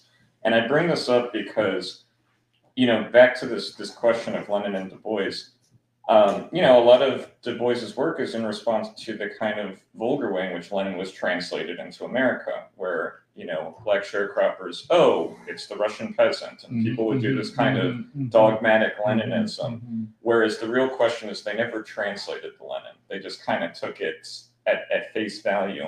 And I bring that up because I still think one of the ways in which like this question of Lenin, you know, like what is the relationship of, of, of Lenin to America? Because maybe there's never really been like the the real uh, the real like rediscovery of Lenin in America. I Maybe that would be the way I would put it. I think that's a. You know what I mean? Like in other words, I agree that you have a lot of millennials and Mhm, Zoomers mm-hmm. today who like you were mentioning all of the podcasters on YouTube. Yes. And they're like, let's go read what is to be done. And I'm going to start that tonight in my, you know, Kenosha, Wisconsin or something like Yeah. that. And okay, God bless. I, I love the, the mhm. enthusiasm. But of course, that would be just the direct application. Whereas the question is, what does it mean to translate Lenin into the, you know, to use his own words that you have to translate things. Can I ask you a question? Yeah. So, uh, what would be your evaluation of the Russian, um, you know, Soviet translations of the collected works of Lenin? Do you think it is? Oh, accurate? I, I'm, I'm not uh, disagreeing with the words. Oh, I'm, okay. I, I'm trying to put it at a philosophical level of what does it mean to rediscover what Leninism means in America? Not in I- terms of like, I the- agree yeah, with that. But that that's see that's the huge question. Yeah. That is a huge because they're not. I mean, most are not talking about Lenin. It is it is though it's it's a you know I put quote Marxists have a very strange relationship to Lenin. You know. Um, I would. Can I say a controversial thing? cool. I don't think we would talk about Marx if it wasn't for Lenin. I I- think I- Marx would have been a, you know, Weber. So somebody that Du Bois know. We were talking about this. He knew Marx, but he was like, oh, he's interesting, but we're beyond that. But Lenin is like, oh, one more story. One more story. I know we're about to say Go that. ahead, go ahead. Because I guarantee you'll like this story. I, I know you'll like this story. So apparently Lenin played chess with a, I think a Polish journalist. And he used to play chess with them, and the guy was like, oh, nice guy, you know, good chess player, he's a friendly Mm-hmm. guy, we'd go on or something. And he's like, yeah, and he would talk about this thing called Marxism with almost a religious sense. And he was like, yeah, it's just like my friend. It was a little idiosyncratic, like he's goofy or something. And he goes, and then I see him leave this revolution, and he shook my world. Like I didn't even know it was a thing like that. So that the story I just wanted to give is that it did seem like a this is a weird, you know, my friend is into weird stuff. I don't know. Okay. And Absolutely. Uh, uh, Almost a cult. Yeah. a cult. But you know, I would just say, without the Russian Revolution, we wouldn't be talking about Marx. Yeah. And if if the Russian Revolution is Lenin in a big way, without Lenin, I don't think you have the Russian Revolution. You know, and without the Russian Revolution, Marx is a dead letter. It's not important. It would have been responsible for World War One, is what it would have looked like. Mm-hmm. Because then you have the August Fourth moment, meaning what do you get with Marxism? Oh, the Marxists vote for World War One.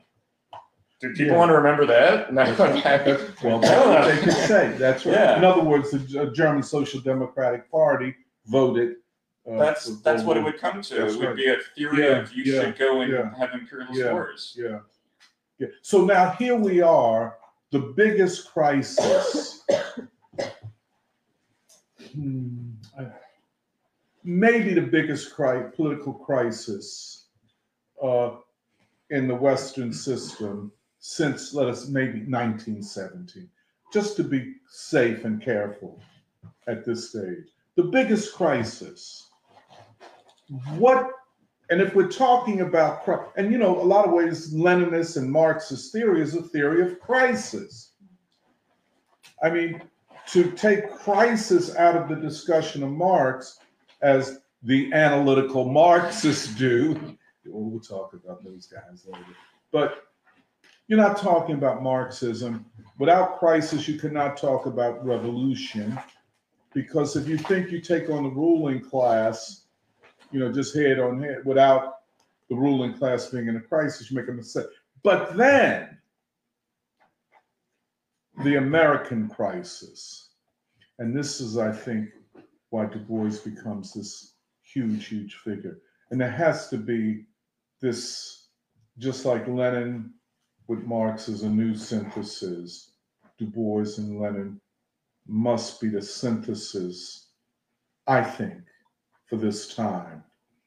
Uh, the other side of it is it answers many of the questions of the new young Marxists, but then it addresses the BS of all of these leftists who are now just progressives and have all these crazy theories like 16, 1619, the counter revolution type of thing. Yeah, that, that's, yeah. I'll go. Yeah, I mean, I'm just thinking about how you were saying the reason Marxism uh, has influence is because of historic developments from Lenin Mhm. and why that was able. Why was Lenin? Why did what Lenin say resonate so well with hundreds of millions of people? Mhm. And why is it that Marxists in America don't seem to have Yeah. much? Mhm. There's not much reverberation in their in their um, discussion. Um, and just yeah, trying to trying to root these ideas among a crisis that people are living through that they can see and they can hold and they can use. Mhm. Um, I mean, that's that's the moment we're in, and I think that's part of the reason that Lenin um, is um, sort of bastardized or Mhm. or used in these certain ways. Is Mhm. I mean, clearly there was some success to Lenin, right? Mhm. We're gonna say it was all backward, it was all a failure. What was 200 million people thinking then? You know, because clearly it had some application, you know. Um, so it's sort of piecing together these these parts, and of course, Du Bois, you know, his his work resonated with Martin Luther King, and he talks about being developed from Okay. Paul Robeson and others. So clearly, there's some resonance there as well, um, which is why we, we look. This at is so Bois. interesting. Yeah. How do people? Because it's people we're Ideas that about. influence the movement of Yeah. people and Yeah. this. That's Yeah, right. It's it's developing the dream that all of us have in a way that's concrete that we can understand and we can Yeah. apply. You know, it's um, until Mm. until we can understand, you know, what it means to, to build a bike and ride a bike, then we know what it's like. You know, but as, as long as we're still dealing in this sort of Cut a tree abstract, down. right, right. Um, so, Isolating. I'm sorry. Hold on, wait, let me, uh, Serafina and then Emily. Just apropos the conversation about Lenin and um, what translating Lenin in American context, that made me think of Baldwin Mhm. because I was thinking how we uh, study Baldwin. I agree with this point about a synthesis because what we're saying is that they're like without. I was just like looking at it and I know like without revolutionary theory, you can't have revolutionary Mhm. practice, and that's basically why we're even talking about political education. That we Mhm. that there are good ideas that are great ideas Mhm. that help guide the people, that can help guide just the spirit that people move in to help guide our spirit. And so when like we're also saying that there's advancements and like what is to be known in human knowledge. Like that's the whole reason about like studying Hegel mm. at all. And and two points to that, like Hegel also opened up the questions about, you know, knowing and what we see and how we understand. But then it's interesting to me how when we, we have to justify, like in some ways, it's not the word. The right word isn't justified but that's because there's limitations to the English language. But like Lenin, okay, why Lenin? You go to Marx. Why? Who is Marx? You have to go to Hegel and all these other things. Um, but then it's also interesting about like um, King, and then you kind of go down that path. But anyway, so I was thinking about Baldwin because when we when we're t- like talking about the synthesis in some ways, and like translating, like I don't know if there is a Lenin in America at the same time that Lenin was around, but I do know that maybe Baldwin. I just came into my mind. So I was like, okay, looked it up. Mhm. What did you look up now? I looked up if Baldwin wrote anything about the Russian Revolution, and then uh, the fire next time came up, and this Ooh. and this Mhm. like one thing. Uh, there's a couple of quotes, but what caught my eye was this like section in the fire next time. It said, okay, behind what we think of as the Russian menace lies what we do not wish to face and what white Americans do not face when they regard a Negro. Reality, the fact that life is tragic. Hmm. And he goes on. Life is tragic simply because the earth turns and the sun inexorably rises and sets, and one day for each of us, the sun will go down for the last, last time. Perhaps mm. the whole root of our trouble, the human trouble, is that we will sacrifice all the beauty of our lives, will imprison ourselves in totems, taboos, crosses, blood sacrifices, steeples, mosques, races, armies, flags, nations, in order to deny the fact of death, which is the only fact we have. Mm-hmm. It seems to me that one ought to rejoice in the fact of death, ought to decide indeed to earn one's death by confronting with passion the conundrum of life. One is responsible to life. It is a small beacon in that terrifying darkness from which we come and which we shall return. Um, I think he goes on. But okay, the price of this transformation is the unconditional freedom of the Negro. It is not too much to say that he who has been so long rejected must now be embraced, and that no matter what psychic or social risk, he is the key. He is the key figure in his country and the American future. Is precisely as bright or as dark as his. Hmm. And the Negro recognizes this in a negative way. Hence the question Do I really want to be integrated into a burnt hmm. house? Mm-hmm. So I just wanted to bring that up. Because I think translating Lenin, um, or that question to me made me think about like, well, how specific, like in every place, like China has their own questions to specifically resolve. You know, India has their own questions to specific, but like as, as there's this, the essential things are true. And that's the thing that we read in the Black Book at the end of the chapter, the emancipation of like labor's emancipation of yellow, brown, and black. I'm totally butchering that, but the same thing is true. Like there's these principles um, that give clarity, like you're saying already. What gives clarity to um, totally open the doors and totally uh, like to the capacity of everybody? Um, so I just wanted to mention those few things. So, Uh, well, I think Emily and then, uh, then Derek. So, so Lenin for me was a phenomenon early in life. I didn't read everything, but I could I have? The thing that I'm saying is that Lenin, the philosophy that I kind of put my finger on to, to help me every my daily life is that those components of Lenin and especially the both the, the philosophy and physics that people are looking at philosophy and physics together. But for me, the component of, of their work, of Lenin's work is, is in the physics domain, and Du work for me comes step following this kind of pursuit. It was it was showing me the, a new physics. I, I don't want to sit here and write it out like that, but it's just the idea that for us as new students in the physics domain or the physics um, capacity, even if you don't have the writing of it, like the physical presence that I could draw some symbols for you. It's the idea of, it's not assimilating it. It's like all of our observations and all of our data, all of these like calculus. I can't do all this kind of work. This is like, it's like we, it's like we're in the center of these great thinkers, classical body of thinkers.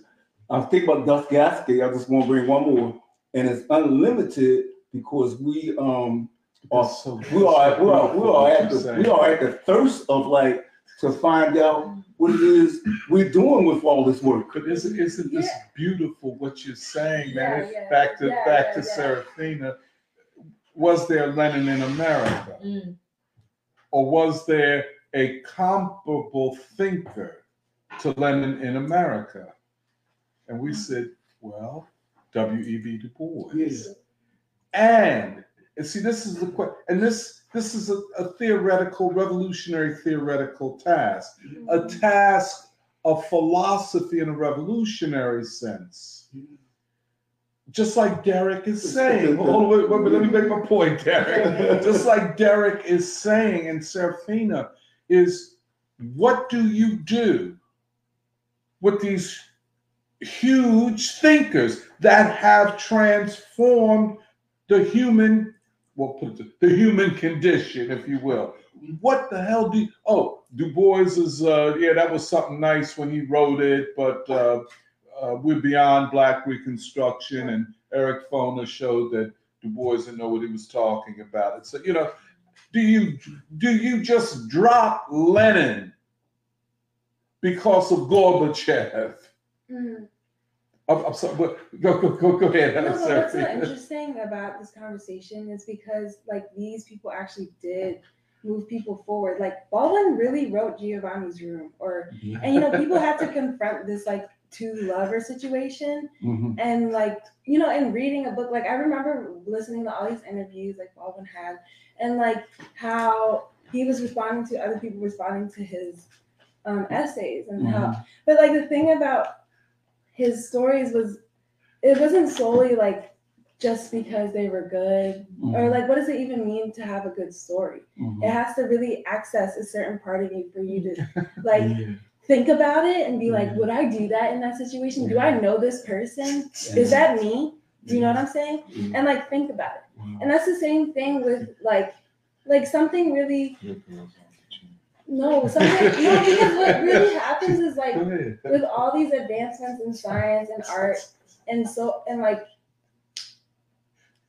and like even with King uh as a revolutionary figure. Like I'm just saying, I don't know. I'm, just, okay, no, why are I'm, me I'm, I'm this? in awe, man. Go ahead with your bad self.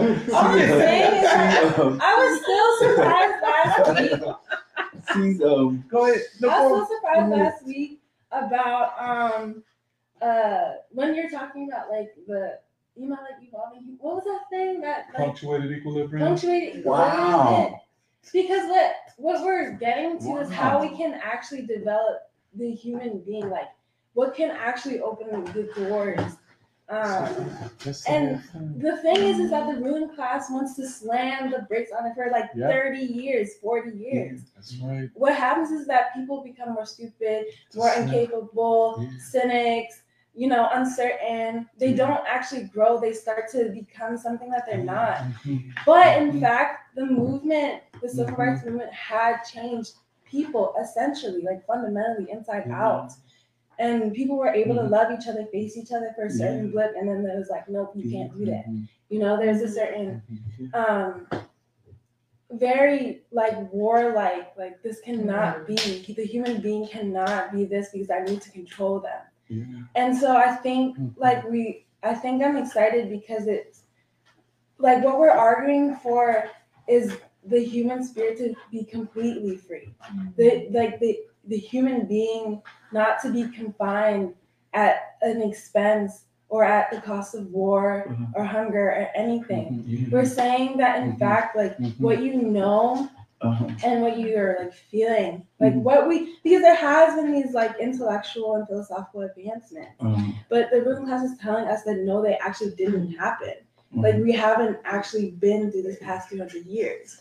But that makes no sense. So that's why it's like Beautiful. if- can, can I just say one, one small thing, if you don't mind, uh, just to add on to that?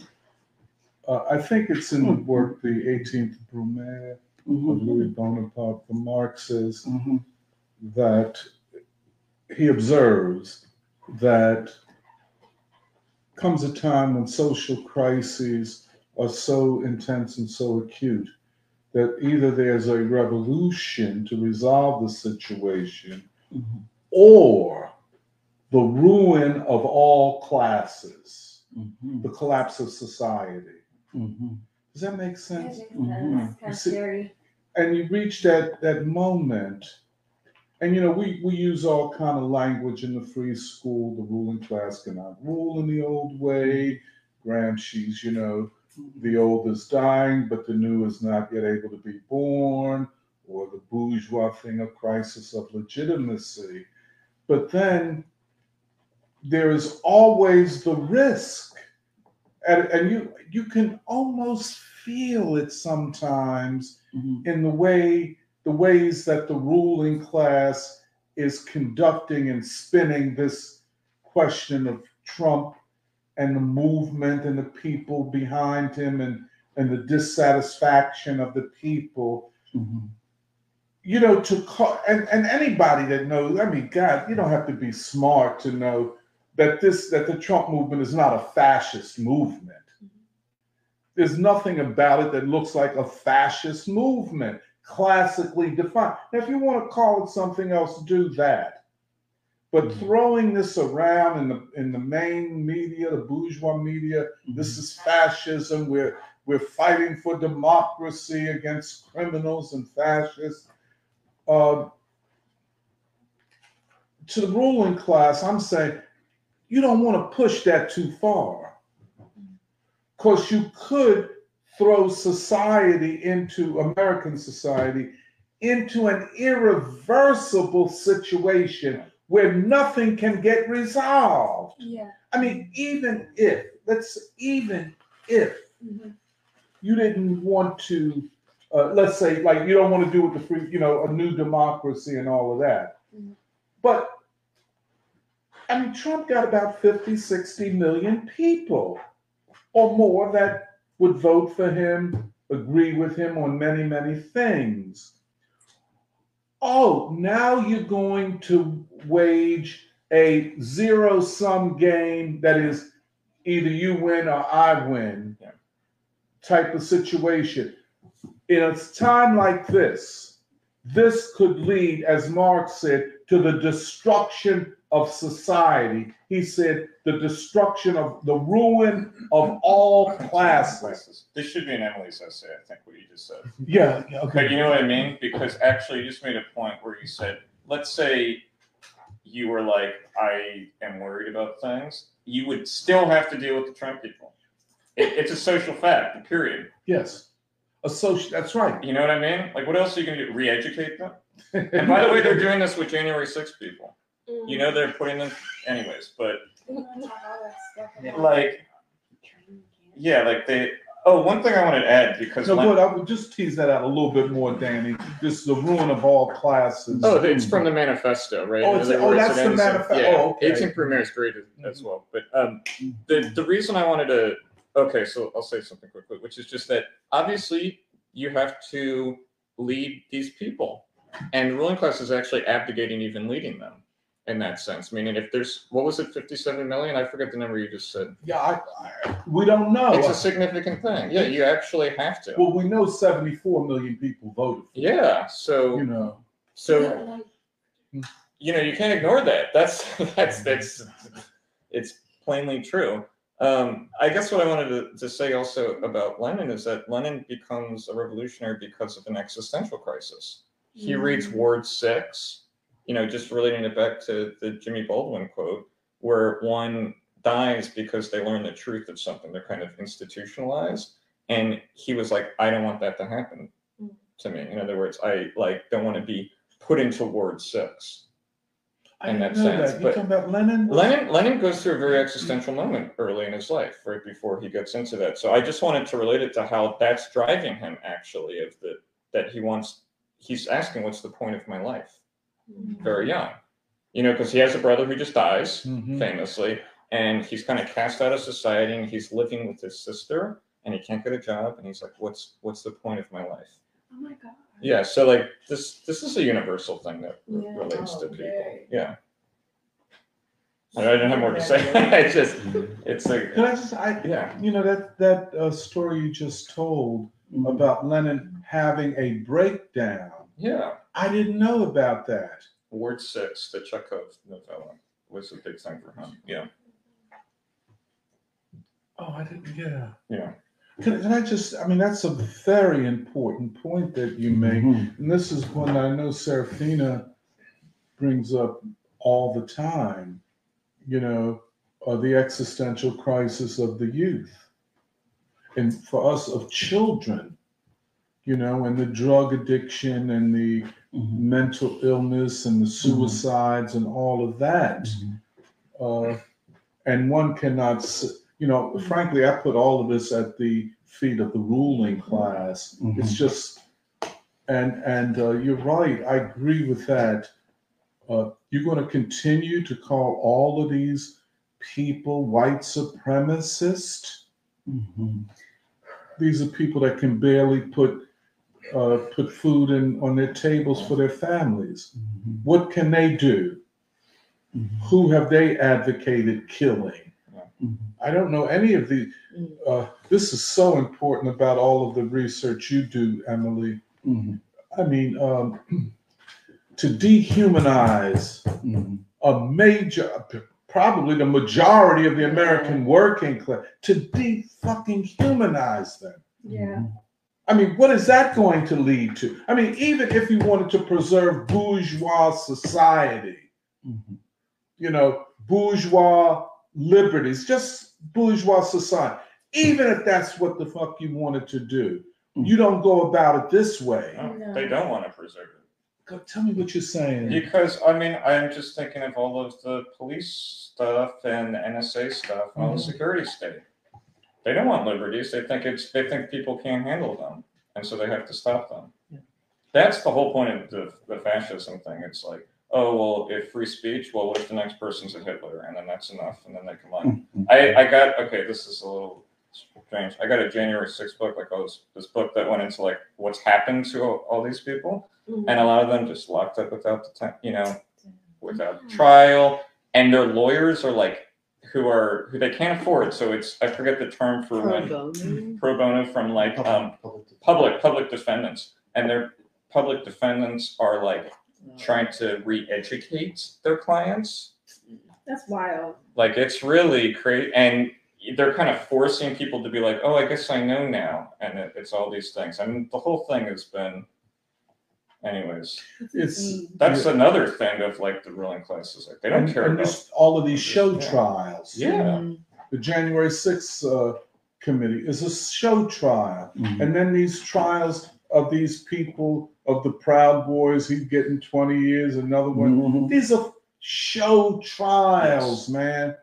And uh, this this is um, of military oh, I'm, veterans. I'm sorry. A lot of them are military veterans who Yes. came back and are very displeased with the war. You know, Yes. obviously, because they like. There's always a how do how do I say this? What is the ruling class able to pl- play on? They're able to play on the fact that people want to defend their families. That's what patriotism plays on, right? In other words, yes, I want to defend my families. I want I don't want to be attacked, and they're able to mislead people into wars that have just led to deaths.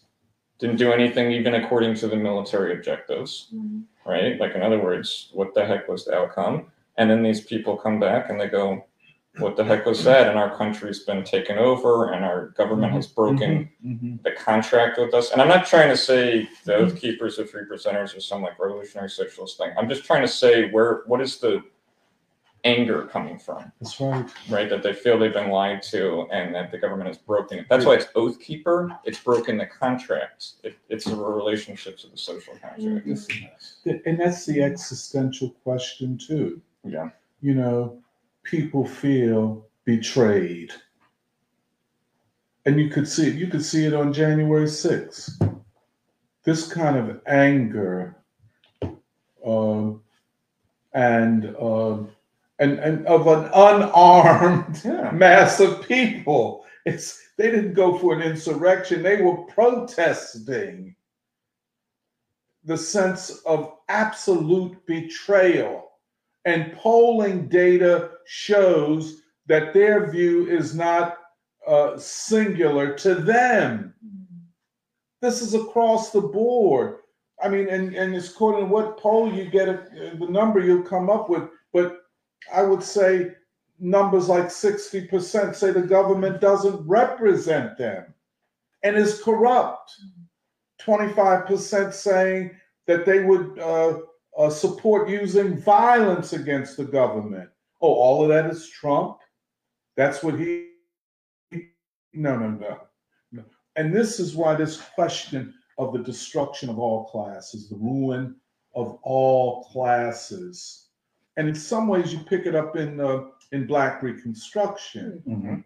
You know, the ruin of the planter class, Mhm, they're being wiped out of history, mhm, yada, yada, yada. mhm, But then what does the new look like? Right. mhm. What does the, and that's what Du Bois is, it's almost counterfactual, arguing this is the way it went, but this is the way it could have gone. Right. This was the potential of it. Mhm. you know and and the thing that's so beautiful about black reconstruction revolutionary optimism. A young person like y'all can read black reconstruction and think oh yes it is still possible to fight. Mm-hmm. You know what i'm saying? Read Gerald Horne man. Shit let me go commit let me go go up kensington get some fentanyl you know and get me a a fifth of vodka and chill, you know, because I can't win. There is no way out. And I, yeah, but I, let me shut my damn mouth. Go ahead, uh, uh, Derek. You Let me want to say something? retrieve my thought.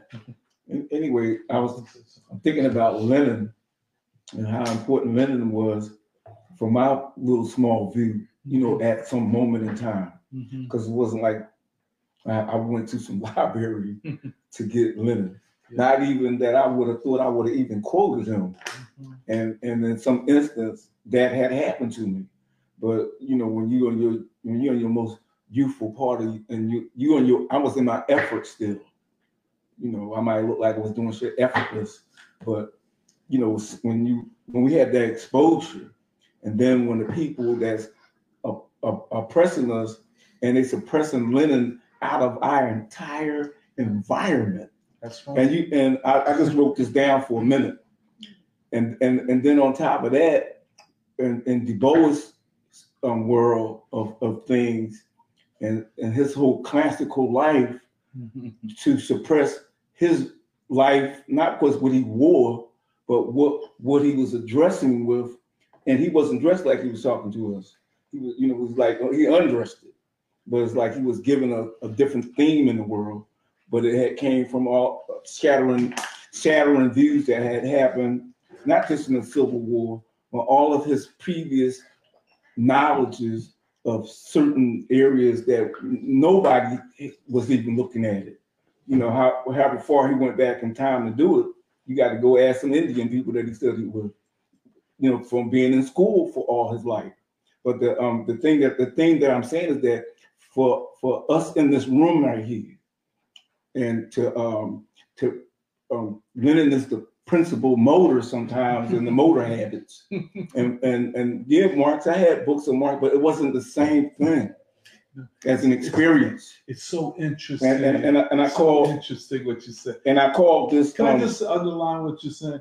And that it's so, you know, existentially, yeah, there is a difference, a different encounter yeah, between Lenin and Marx. yeah, The reader, Yeah. the thinker will encounter them very differently. I know I do. yeah, yeah. And, I, and, I, and I, I'm- I'm only feeling the enthusiasm because I share some things with Tony because I'm not his age, but we walk together. I'm not speaking about you like that. I'm not speaking about you like that. It's just some things that you share. It's some things you share with. It's some things you share with a generation that you can't get outside. Where you gonna get it from? You know, you can't get no acknowledgement. Look, oh, good. I'm sorry. You can't get no acknowledgement. But in physics, for me, I had to use this word for um, for Lenin and Du Bois. I just use it's like a crack in space. But you got to think about. You have to think in a physics way in your in, in the world of things. How many different things space expresses before you have the preconceived notion about it? Because because for us to have this space in this room, this is different from this is like we, we took a, a, a course on aeronautics or something because people don't understand Du Bois uh, like like like on just one flat plane. He's he's coming from all of the um like with with, with Serafina, she's giving me the evidence for um for um Baldwin, but she's lived she's lived in this movement. She's lived her life in this movement. It's not a lot of people can even say that at all. And and the other and the remarkable thing is that I'm only meeting her because the the, um, the part of my life when I in my youthful effort, I would never know I was gonna be here all this 70 years for me. I'm not, I don't I don't call myself a sleeping giant. but but the thing about the thing about Du Bois and Lenin is to bring these unusual dynamics, and I don't want to make a good No, go ahead, go keep that. Bring these this- unusual, unusual dynamics. dynamics together because you know how do we visualize how do we visualize this this kind of knowledge on the public? These unusual dynamics. Yeah, I like that too. Think of that formulation. It might help. You know what I Unusual- I'm mean? sorry. What do we what do we what do we do? Du Bois was concerned about public schools because that that was always something inherent in our environment from other periods during the Civil War that the school was playing a prominent place. It was a, it was a university school. It wasn't like regular however they chopped it down and subdivisioned it. You know, it was on a it was on a it was on a world level of, of learning. I, I, I don't want to overstate it. I, I, I've been to the University of Zurich, and I walked in. I was like a student, but I don't even know what was I supposed to observe everything while I was there in Switzerland. but but but I'm bringing it back to the table that people can walk through life and they pick up the things that they need from the presence of things, like these ever-present ideas, ever-present art, ever-present music. You know, everything is ever-present. But if it wasn't those students in this room and right here, I wouldn't be here. Presence. Yeah, yeah, but the, yeah, that's, that's a, um, it's an amazing, it's an amazing body just to sit with all of us like this because it's not.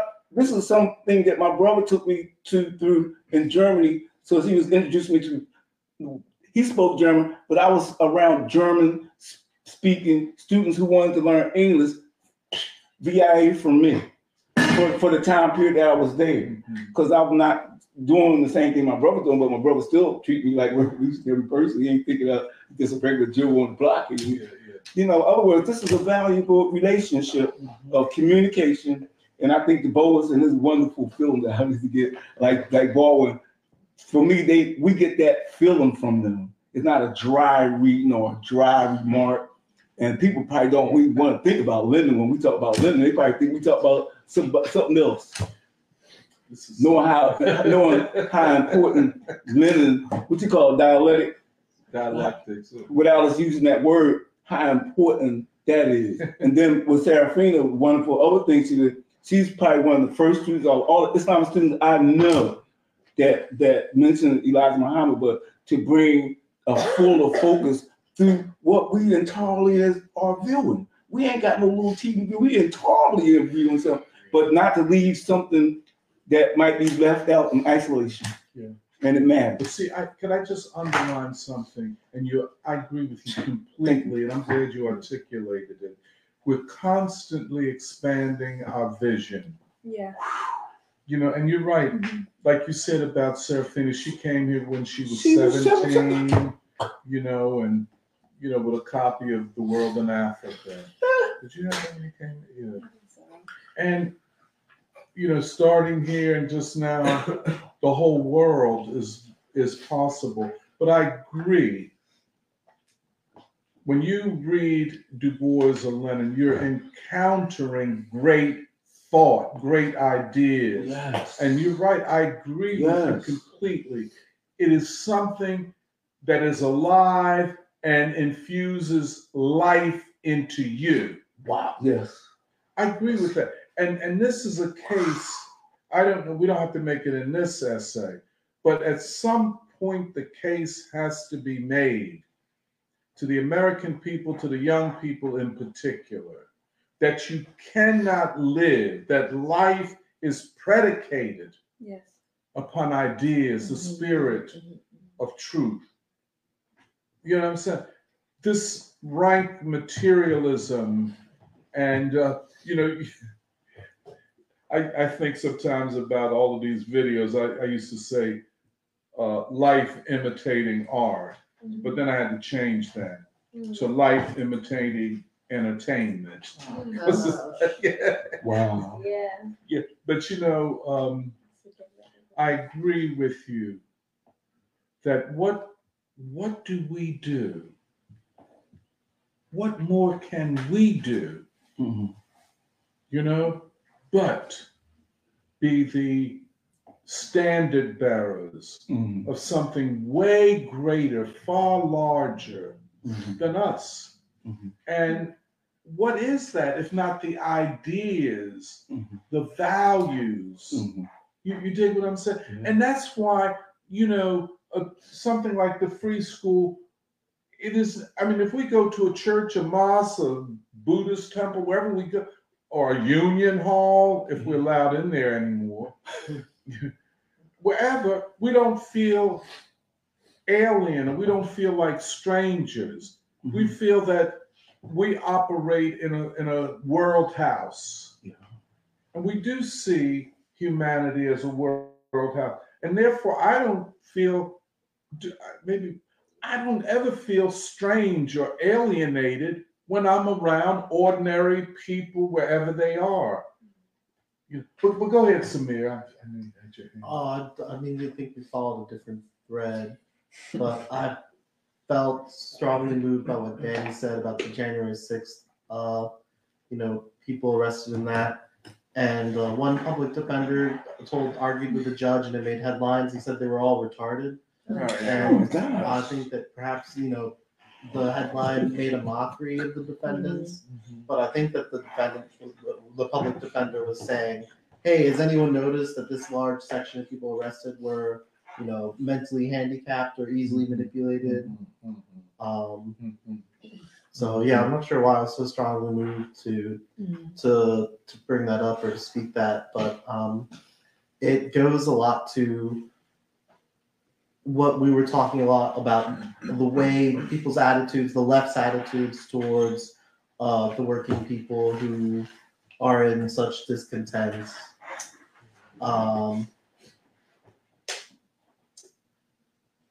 and then it, it also goes, you know, towards, uh, you know, it also makes me think a lot about the iron triangle, or Mhm. basically, I think one time you'd use this uh, phrase me, the means of production when it comes to media or news. Yeah, the, Is- the means of the means of knowledge production, Right, right. That, that's the more accurate one. Mhm, The, mhm. that's the better way. which is a it. huge, huge part of the means of production in advanced capitalist countries. Yeah, yeah, and you know, I think that's what we're all thinking about after the midterm, and you know, moving forward is how do we have ideas powerful enough to overturn Absolutely. that hegemony? Absolutely. That's that's sort of what I think about with the January sixth, uh, the whole, the whole mockery, the whole show trial, the whole Mhm. uh, circus. Mhm. Mhm. is how is how that controls the whole narr- narrative or is part of the control.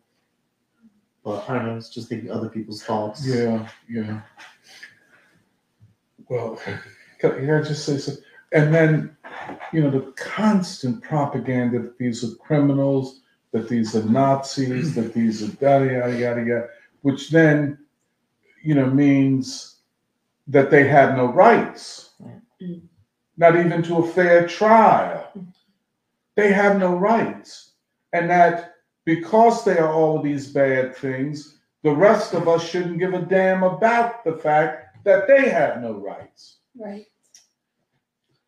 This is this is I mean Can I just oh, go add- go go go Can I, can I ahead. just add, that reminds me of uh, the discourse around Guantanamo Bay when Mhm, Guantanamo Bay first opened because people were saying, "Oh, this is the death of democracy." You know, you can't take away habeas corpus from people. Mhm, mhm. Um, and it was funny But in Guantanamo Bay, you yeah, can yeah, yeah. because that's not the United States. But now that that war has come home, Yeah, now it's come home. and people were saying that, but those people in the beginning were anti George Bush people. They were, uh, you know, Democrats who uh, believed, you know, that George Bush had manipulated the situation around 9/11 to take away Mhm, civil liberties. mhm, mhm. And it's almost it's not been 20 years, and that entire narrative has flipped. Yeah. Co- um, Clausewitz, Clausewitz work right and how the people, I'm not dramatizing the story, why the people came to Washington, right? But not looking through Clausewitz like the way we looked at it. And the per, the people are involved in Clausewitz as, as his, uh, some of his ideas. They not, they don't have no weapons or anything, anything like that yet. It's the idea, all his dynamics that he used because he ain't, he ain't Sun Tzus or some of the other philosopher warriors. He's he's the theoretical. Yeah. He's the theoretical I think that's very. like doctorate. I think that's very important that you bring up Clausewitz Yeah, because, as you say, he was a historian and a theorist. yeah. So he's looking at the And he looked, and this is very, you know, it's so interesting yeah, that he looked at war not as war, but as politics. yeah. This is, So- if I might just come back to this, you know, and, and so then we have to get to the generic question what is politics? yeah. Right, right. Is it these people Right. running around with all this money talking about, you know, set, I'll, you know, vote for me and I'll set you free or I'll do this? No, that's not po- politics. yeah. And classically defined, I'm using your language, classically defined Mhm. essentially by Aristotle, Confucius, Yeah, yeah, and others yeah, had to do with ideas and ethics. That is politics, not not this running around talking trash and yeah. so. Klaus, I'm just saying Clausewitz. Yeah. The greatness of Clausewitz is that he understood what war was, hmm just like Lenin understood what philosophy was. Yeah. And it, well, I'll- let me shut up again. So, But and then uh, Derek and then Danny. so, so, so the masses, the masses is not really following like one level of thinking in America. It's something that the American experiment with union could, could, the, the state of the union Mm-hmm. is the state of the mind of the people that you're looking upon, but you don't know what state they, they're going to be in. But they, they had not declared war, but, but, but, but they had not really thought about how Clausewitz has affected our environment and, and, and, and the sciences Yes. in, in, in our schools. Yes, and that's so important. If I could just underline you Yeah. again. Yeah. Great ideas change the ideological relationships between human beings. That is back to Danny's question, Uh-huh. which is a big question. How can you call the civil rights movement a revolution? All they quote, all they wanted was civil rights. You see what I'm saying? Yeah. And they got it that kind of trivialization. That is not all they wanted. Nope. Matter of fact, that was not the main thing they wanted. Yeah. See, that's the bullshit. Yeah.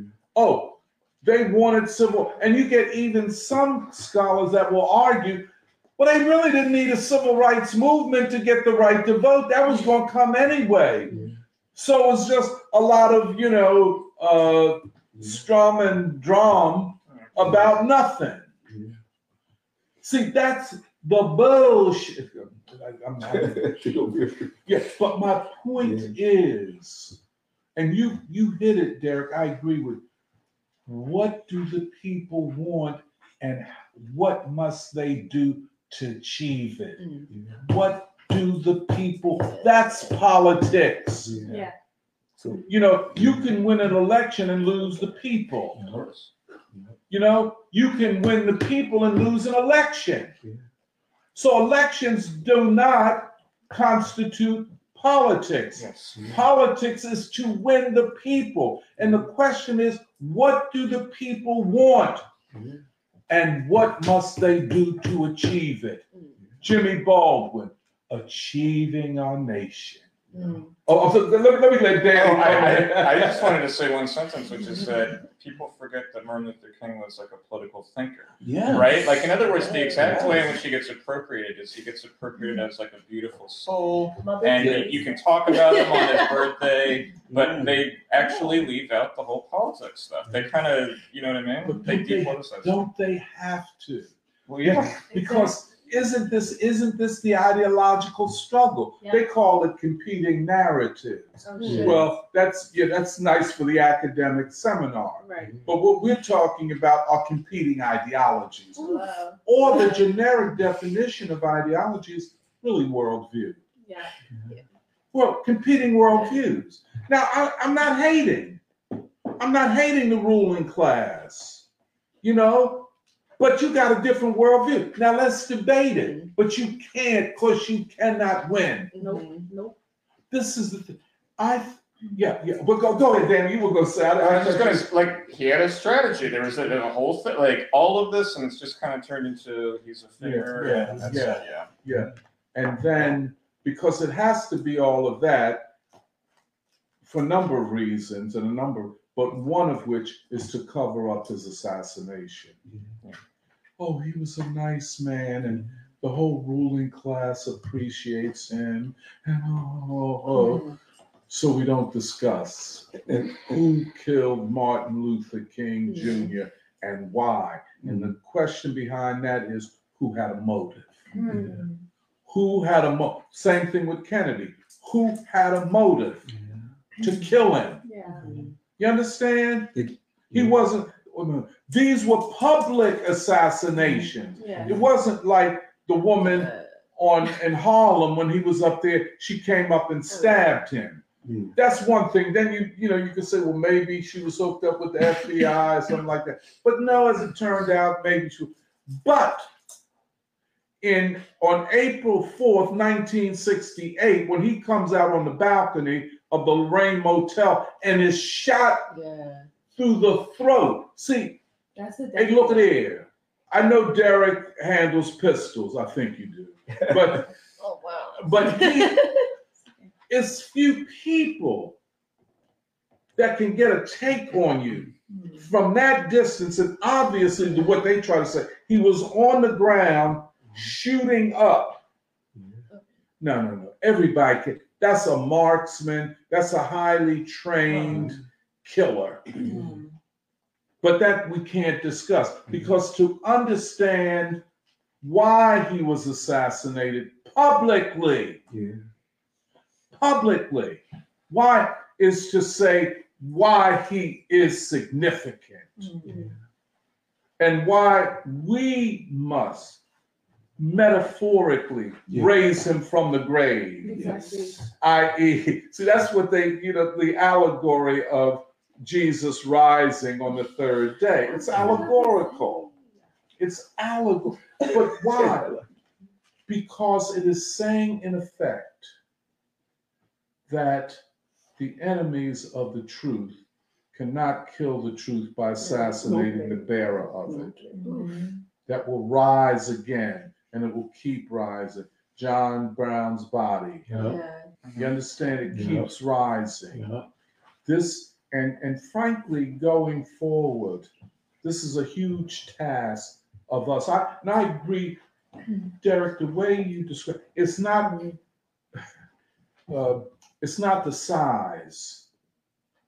Somebody says it's the motion of the ocean. That's James. Brown. Well, I'm, I'm gonna go there.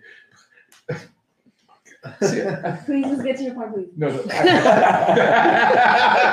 forward. I went into a stream of It's gonna be on the consciousness. Yeah. Don't listen.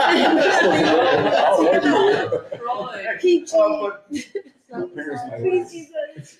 no, it's not. You're talking about politics. Yeah, right, politics, right. It's the quality of the ideas, Not the quantity. not, Not not the the quantity. Quantity. It is it- the quantity, but the most significant is the quality. Yeah. And I think, AJ, understand. you know, I think this thing of Martin Luther King Jr. Mhm. Did you use the word father of a new nation? No. That should be in your piece too.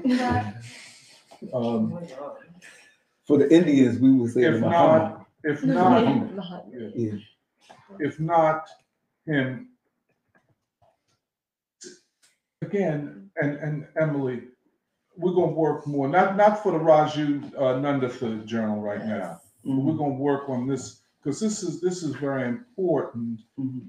because um, I don't see how you can talk about Du Bois and Black Reconstruction without talking about Martin Luther King. Yeah. Yeah. Not because there's, you know, there's an obvious direct connection, but It would be good for the mission statement. what Du Bois, I mean, what Martin Luther King brilliantly, Mhm. brilliantly Mhm. did was to help the American people achieve their nation. Mm, yeah. And you know, you know, I, I grew up in that time, and I'll tell you the damn truth. I thought the I thought King, no, this ain't real. Can't nobody be that perfect. This is fake. Let me go another way. Okay, I'm 19 years old. I don't know shit from Shinola. You know, that's why you can't take no 18 year old and put them on no pedestal. Mm-hmm. You know, really, you can't. I mean, that's unfair to them. And I'm not saying they would oppose it because you know you're 18. I know the males, they everything, and I know it all shit. But no, you don't. Mm. I didn't think the man was. I didn't think it was real. Mm. I didn't think it was. I didn't think it was possible for anyone to be. I won't say perfect, but that accomplished. I didn't think it. When did it change for you then? Sorry if that's too autobiographical. No, I'm no, no, no, no, no, no, no. It, you know what changed when I joined the Communist Party? Winston and them, not just Winnie, but Jim, Jim Jackson, Esther Jackson, William L. Patterson. First of all, you know, the thing that impressed me about them was modesty and just like everybody else type of thing. You know, like they weren't my OGs, they were like my parents. Mm. You know, I I had trouble understanding how some of the young people in the Young Communist League or in the party had the audacity to even question anything they said. You know, I did. Who are you to question him? You know? And a lot, you know, and, and uh, some people are just raised that way. I don't know what that is. Yeah, disrespectful people. But that, and then Yeah. You could see this is why Win- Winston is the key figure in the Communist Party more than anybody else. I mean, not more than anybody mm-hmm. else. Winston had it. He did. And it was him, it was, you know, really, I would say the black communists. If you would have, they had it more than Aptheker. Aptheker, you know, Du Bois left his body of work under the uh, under uh, uh, and the party, and and I give Herb Aptheker all due respect. He did his job and prepared all of that body of work to be ultimately put in the library at the University of Massachusetts, which is named after W.E.B. Du Bois. Great tribute, of course. But Du Bois left his oeuvre in the care of the Communist Party. Mm. As you know, he had moved to Ghana, Mm-hmm. spent his last years, year and a half, whatever, there. You know? And so, how to gather all this work together. Even the last autobiography is done after he dies. And it is Aptheker that is the principal editor of those papers that are the uh, autobiography of W.E.B. Du Bois, as it's called. So Du Bois, yeah, this is mm, mm, mm, this is why the Lenin Du Bois that ain't you ain't dealing with people in two different world views. You're dealing with people who are literally communists with a small c. You understand what I'm saying? The same objectives, the same, almost the same language, but the same dialectic.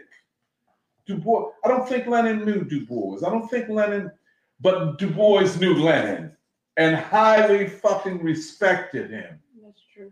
I mean, what does that tell? You know, so so that that's see, and that when you know when you when you putting something together and it's a piece that you ain't got, Yeah. and if you don't get that piece, the It don't thing don't get to, Yeah. you know, the pu- puzzle don't get solved. Yeah. That's what's the missing thing of all of the young Marxists. They don't know Du Bois, you know. And Du Bois, and I, I say to all of the young, just like in the free school, like the, the Bandung reading group, reading Black, just reading and reading over and over. You know, I mean, it's just like um, uh, how, how would I call you know like a monastic thing, a It is. monastery. It is. It is. It is. It It is is about that. the way, but it takes that. It takes that the way you and just like you know, Nuri, Nuri's in South Korea right now. Miss her badly, but you know, yeah, my girl. But uh, she and I, and I have to say mainly her these days, are reading Eric Foner's Reconstruction. Wow. Now, have, now you want to be bored out of your fucking mind? Listen to him. Is he on that? yeah, yeah. I mean, if you want to be bored, and I'm using this only in, the, as I say, colloquially. when I curse, I'm not cursing. I'm just Okay. using colloquial language. All right, all right. Go ahead. I'm using Just like uh, a version of Yeah. But if you don't get that piece, you can't see the rest of it. Do you have any more comments, Nathan? He, he in Germany, and then Let's see, everybody. we got hold, hold, hold on one minute there. Let's see, if we got some comments. Looks like they're Um, there was a continuing thread on Jeremiah's question in regards to the uh, relationship to the state. So Nathan responds, I've been thinking about this question of the state with the release of the Twitter files and how overt the reality of the deep state is to the American people now. How adverse? How overt Overt. the reality of the deep Mhm. state is to the American people now Yeah. looking at how these intelligence agencies, electoral processes, the division of the nation into state governments with different corporate interests all strengthen the state against the organization of people. I wonder how that fits into how the civil rights movement and King used the state to enact the will of the people. To do what? Use the state to do? To enact the will of the people. To act, Enact. enact. E N A C T. Enact. To carry out. Oh, to carry out. Okay, I don't quite understand how King used the state to enact. enact the will of the people. I think he's specifically referring to legislation such as the Okay, Civil Rights okay, okay, Act. Yeah. Okay, okay. This is a very important question, but uh, is there another commentary? Because I, Um, that- it's the same, it's the continuing thread. So Jeremiah follows up on Nathan's comment and said, I was wondering something similar. Emily's essay made the point that the American people have become ungovernable. From a standard leftist or anarchist perspective, one would say the logical conclusion from this is that the people must become, uh, parentheses, in a vague sense, quote unquote, more ungovernable. That is, more anarchistic, etc.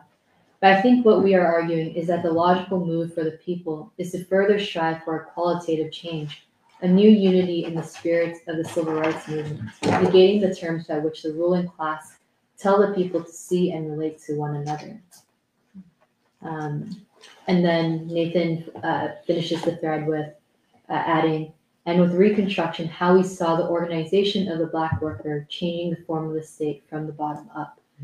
this is very important. So that's one thread. I don't know if we want to respond to that before I move to the other comments. That's one thread on that Jeremiah started on the role of the states.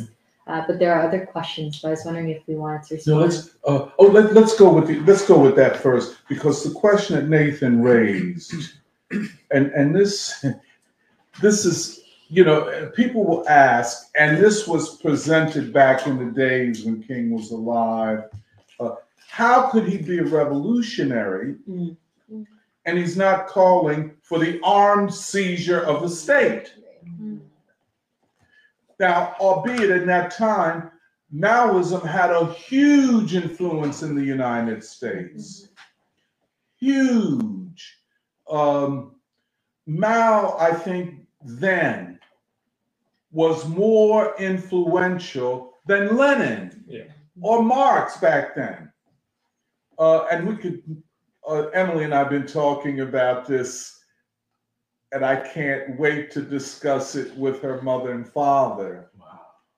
Uh, Mao's concept of world revolution and how the Cultural Revolution was, in fact, the beginning of a world uprising, or could be, you know, and how, well, but the answer to that, and I think it is what I think Jeremiah ended with the bottom, I think Nathan, mm. a movement from below in this dialectic, and we're talking about a long game, not a one off thing.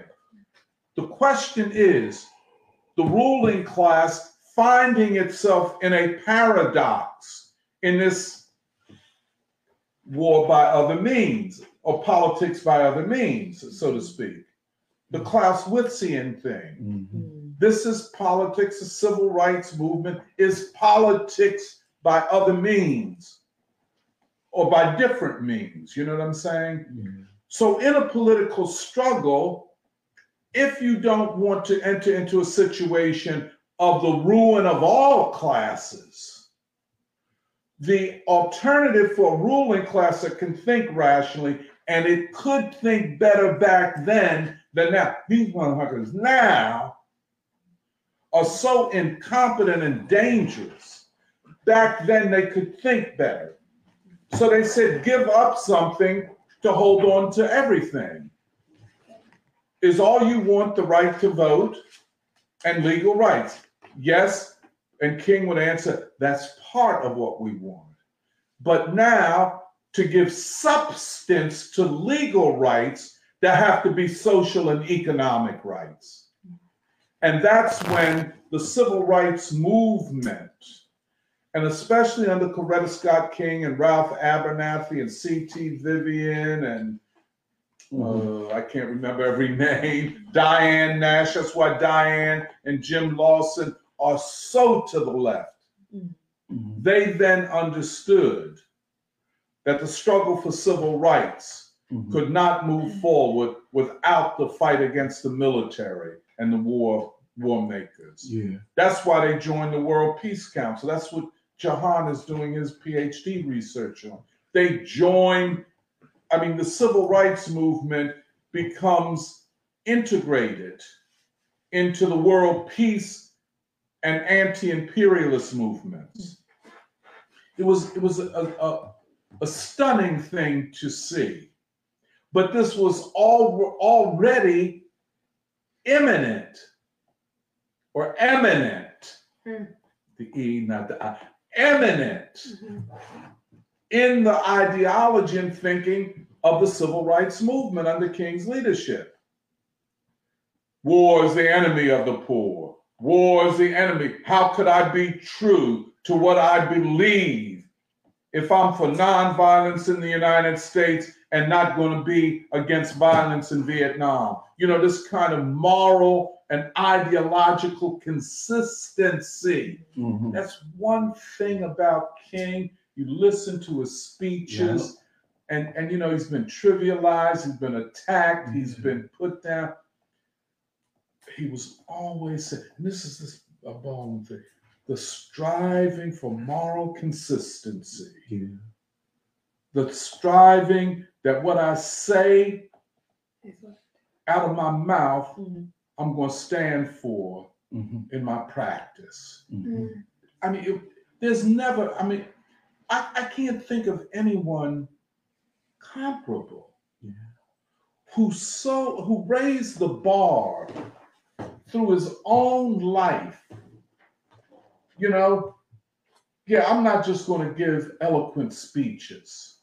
I'm going to march, even if it means I lose my life to realize these principles. That is an example for the American people. This is what we produce. King is a product of the people. You understand what I'm saying? That's what we're talking about. So, yeah, yeah, that, that, that, you know, it, it's, it's fierce. The guy, the guy is not to be tripped, and but he has been. Just like when people came out, oh, Barack Obama is the new Martin Luther King. And even cats that was in the civil rights movement, like John Lewis was talking at uh, nickel and dime espionage, you know. But this, I, I think the point that I wish to make, this um, integration, synthesis, organic synthesis of Du Bois and King and Baldwin is such a rich um, framework, especially for young people. Especially for young people.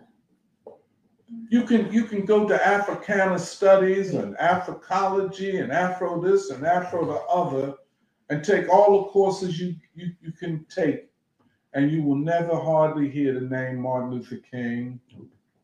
You know what I'm saying? Like I think I don't know who was telling me at Cornell they had a core. Oh yeah, you was in the core Emily. You dropped out. Yes, but you Wow. Jeremiah State. Yeah, Jeremiah State. Wow. right. wow. and they go talk about African American studies, but they don't start with Du Bois. They start with Fanon. You can't do that. Fanon is not Du Bois. So Fanon is not Baldwin. Mm. Now, maybe if you're Caribbean, you say, well, dig, he's Caribbean, I'm Caribbean, he's, you know, Martinique, and I'm, you know, Trinidadian, you know, yada, yada, yada. So I got an identity relationship with uh-huh. Fanon. Mm-hmm. But see, politics, when they say identity politics, they need to put another word because politics don't fit identity. No, it doesn't. See, that's something else going on. Just say I'm into identity. Identity, uh, what's another word you use? For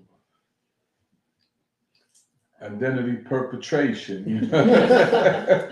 but yeah, that's all. But go ahead, Just the other thing, like the purpose of the 10th anniversary, because we geared it so much for young people or for the youth, Mhm. um, for the future. That's what we're saying. That there is a future, there is a sky. And children too. Right. Youth and children. Youth and children. I just wanted to re-emphasize. Mhm. I feel like what you're writing. And, and what we're also striving to do um, with the preschool.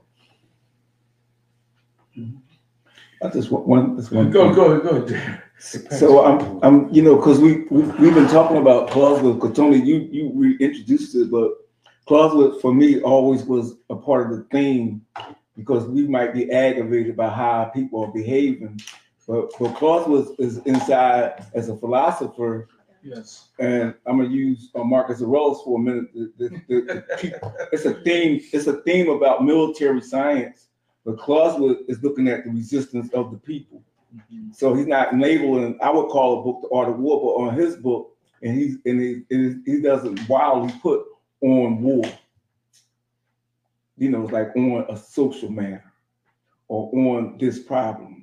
So he doesn't address his art, his book on what we might assume is the art of war, but he uses the title on war. And and and what makes it what makes it address where I'm coming from is because he's looking at the people. He's not looking at the military leader that's studying other art of war books I have read. He's looking at the nature of the people and how they resist in, in their in their actions. And if they mobile, he uses a lot of he uses a lot of terminology that he it's not geometric, but it's it's not it's not um it's not Sun Tzu's language, but he's still looking at some quality of the people that they can outperform the best military sciences because the people in an organic way are learning a better way of life, even if it's in their own systematic terms. So he has a so Clausewitz book on war is not Jomini. Yeah, can I just, let me just, intro- let me just say this. See, uh, Clausewitz says war is policy or politics by other means, but anti-war is politics by other means. And when a nation or regime cannot wage war, that constitutes a political defeat. Hence, Mhm. What some people, and it's not the best, call a quote left right Mhm. anti-war coalition. Mhm. You know what I'm saying? Which we have, I mean, we can almost feel it. It's so concrete and palpable right now. Yeah. But it is driven by the anti-war sentiments, Yeah. which are political sentiments. Yeah. Because the anti-war sentiment is connected. To the anti-regime Yeah. and by the way, the anti-war sentiments are not just Republicans against a Democratic administration. Mhm. It is anti-war Republicans in the vanguard Yes. with anti-war Democrats Yes. who are opposing Democrats and Republicans Yeah. because the Marjorie Taylor Greens of the world are as opposed to Lindsey Graham as they are to Joe Biden. Yeah. But let me let Danny come. I was in. just gonna say, when Clausewitz, who's like a follower of Hegel, when he says politics, I mean, excuse me, war is politics by the means, Yes. that's a modern insight into the problem that wasn't always the case. Meaning in, in ancient Greece or ancient Rome, Mhm. the people who voted on war were like the citizens, and that wasn't the mass of people. So when he's saying it's politics by other means, he's actually saying this thing that used to be of the knights or whatever they used to be, like a, a specific caste, Mm-hmm. Mhm. actually it's a society-wide interest. Mhm. And so actually even politics by other means is an anti-war thing because he's saying actually you have an interest in that. That it's connected with your society in a way that maybe in ancient Rome it would have been like, that's just a pillaging of the upper caste or something But like that. isn't this the truth of everything? Yeah. That when we talk about politics, we're really not talking about Aristotle. Yes, yes, right. We're really talking about Machiavelli forward. Yeah. Hmm. We're really talking, politics is a question of modernity, Yeah, yeah. You know? Because Aristotle meant like, what do humans do? They ask the question, what does it mean to be human? Yeah. And that's the politics. We live in communities and we go, what's the point of our community? Yeah. Right? Whereas today we say this question of we have history and we recognize that people change. And linking it back to the beginning, since we're towards the mm-hmm. end now, the question of a revolution, it's not just, yeah, let's chop everybody's heads off. Like, I don't know, I guess they did that in the 10th century. Mm-hmm. But what's the point of this revolution? What are we striving for? Are we going forward? Are we going backward? Like that kind of question. Mhm. And that's a modern question as well. That's It's a modern- why is there a left and a right?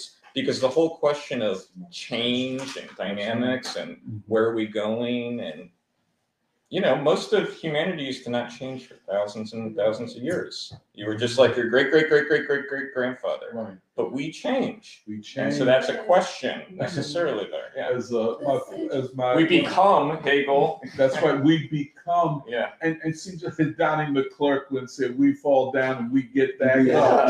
yeah. That's, that's a gospel song. Yeah, yeah, yeah.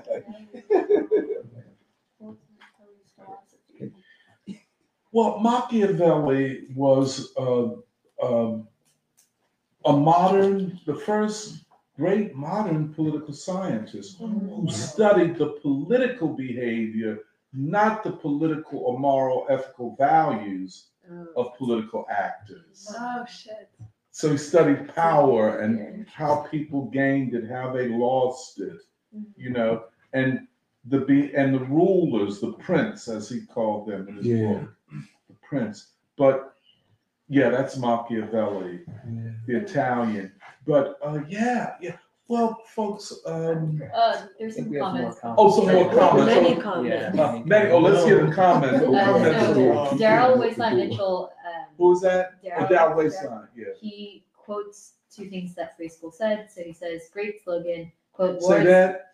He says, "Great slogan." Quote: "War is the greatest threat to democracy, not Trump." End quote. Posting mm-hmm. immediately.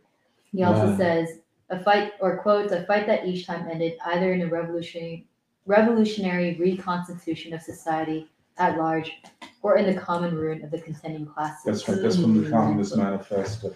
Yeah, Um, That's, And then Jeremiah briefly responded, I took an Africana Studies course at Cornell on the Black radical tradition, and we read everyone except King, Baldwin, and Du Bois. Wow. We have a comment from Megna. Um. She says, Jahan and I went to the archives to see the papers of Charlie Hayes a few days ago. The way he and others in the United Packing House Workers of America, UPWA, framed the struggle against racism, framed the struggle against racism resonates so much with everything we've been saying. We were looking at his copies of the District 1 UPWA newspaper and came across an article by Jack, Jack Souther Jack who? Souther, S O U T H E R, the Secretary Treasurer about the Freedom Fund, which mobilized UPW, UPWA workers to contribute to the freedom rides. He writes, quote, Some white workers have asked me, what is my stake in the Freedom Fund? Let me put it simply as one white worker to another, our stake in our jobs in the future of our country. Ask the worker in the runaway shop in the South who works at half the wages paid to Northern worker. He is paying the price of discrimination, and it is a high one. Ask the white union organizer who tries to organize in the South and cannot talk to Negro in a restaurant or any other public place. And the congressmen who come from the South, where there is so little freedom, who hatches the medical care bills, the Minimum Wage Act, and 101 measures that all of labor demand. What about him? Will freedom come to America fully until all in the South can vote? This is the bread and butter of freedom. We are for freedom because it is fair and just, not because it embarrasses us in our foreign policy. A lack of freedom embarrasses us. A lack of freedom embarrasses us as human beings. End quote. Uh, this is Megan continuing. The formulation of the black worker and shared exploitation is so different than PMC theories Danny alluded to, like quote unquote white fragility and uh, microaggressions. And Doc is absolutely right about the lack of Lenin in universities. The post-colonial school loves to speak about quote unquote Eurocentrist narratives of Marx, but will not touch Lenin who said, quote, Asia forward, Europe backwards, end quote. Say that again, Asia. Um, Asia forward, Europe backwards. Or A- Asia forward, Europe, uh, but will not touch Lenin, who said Asia forward, Europe, Europe backwards, with a th- ten foot pole. That's the end of our comments. Marx lived in Africa briefly. Okay. He lived in Algeria. I didn't know I that. just wanted to add that. That famous last Okay. picture of him is in Algeria. Oh, that's Yeah. cool. Not that that sells anything. I'm just saying that. Yeah. Yeah, I didn't know that. Keep on bringing stuff out of his briefcase. Yeah, that's great, He got like a briefcase. That's what it is. I guess everybody, we've had uh, a wonderful New Year's Eve. We could not have spent it better. I felt that I've already had a New Year's Eve Yeah. party and some of the discussion was so exciting. Uh, So, um, anyone have anything they would like to say in conclusion? Um, Oh, Oh, go ahead, Samir. We should have had like sparkling cider. Yeah, what happened, dog? You know how to bring a bottle of wine, but I ain't Yeah, yeah, yeah, we should have. had a bottle of Next wine. year. I'll Next bring it year. on, I'll put it on Go Puff list. Yeah. New Year's I- resolution. Okay, okay. Go ahead. Sa- oh, go ahead. New Year's Eve, uh, we'll bring Sa- sparkling. When the New Year's celebration returns. Sephorina. Go ahead. Um, no, I just wanted to say also that like from this discussion, I know that it's clear that it's what you just said, read. It's either we move forward or we move backwards. The ruling class wants us to go backwards, wants the whole country to go backwards all the time. But the free school has been going forward, and we're going to continue doing that. So That's right. Yeah, You're absolutely right. yeah. And uh, the rule, because we're dealing with a ruling class that has no You answers. kicking some butt. And we're looking for answers. And that's how, And we're looking to resolve things. That's right, looking that's for the right, that's right. solutions. that's right. That's right. So 2023 looks like a good year for us. We got a lot of work to do in the next three or four months, by the way. Oh, yeah, it'll be good. Yeah. Yeah, it'll be good. I mean, all right, well, Happy thank New you. Year. Oh, Happy New Year.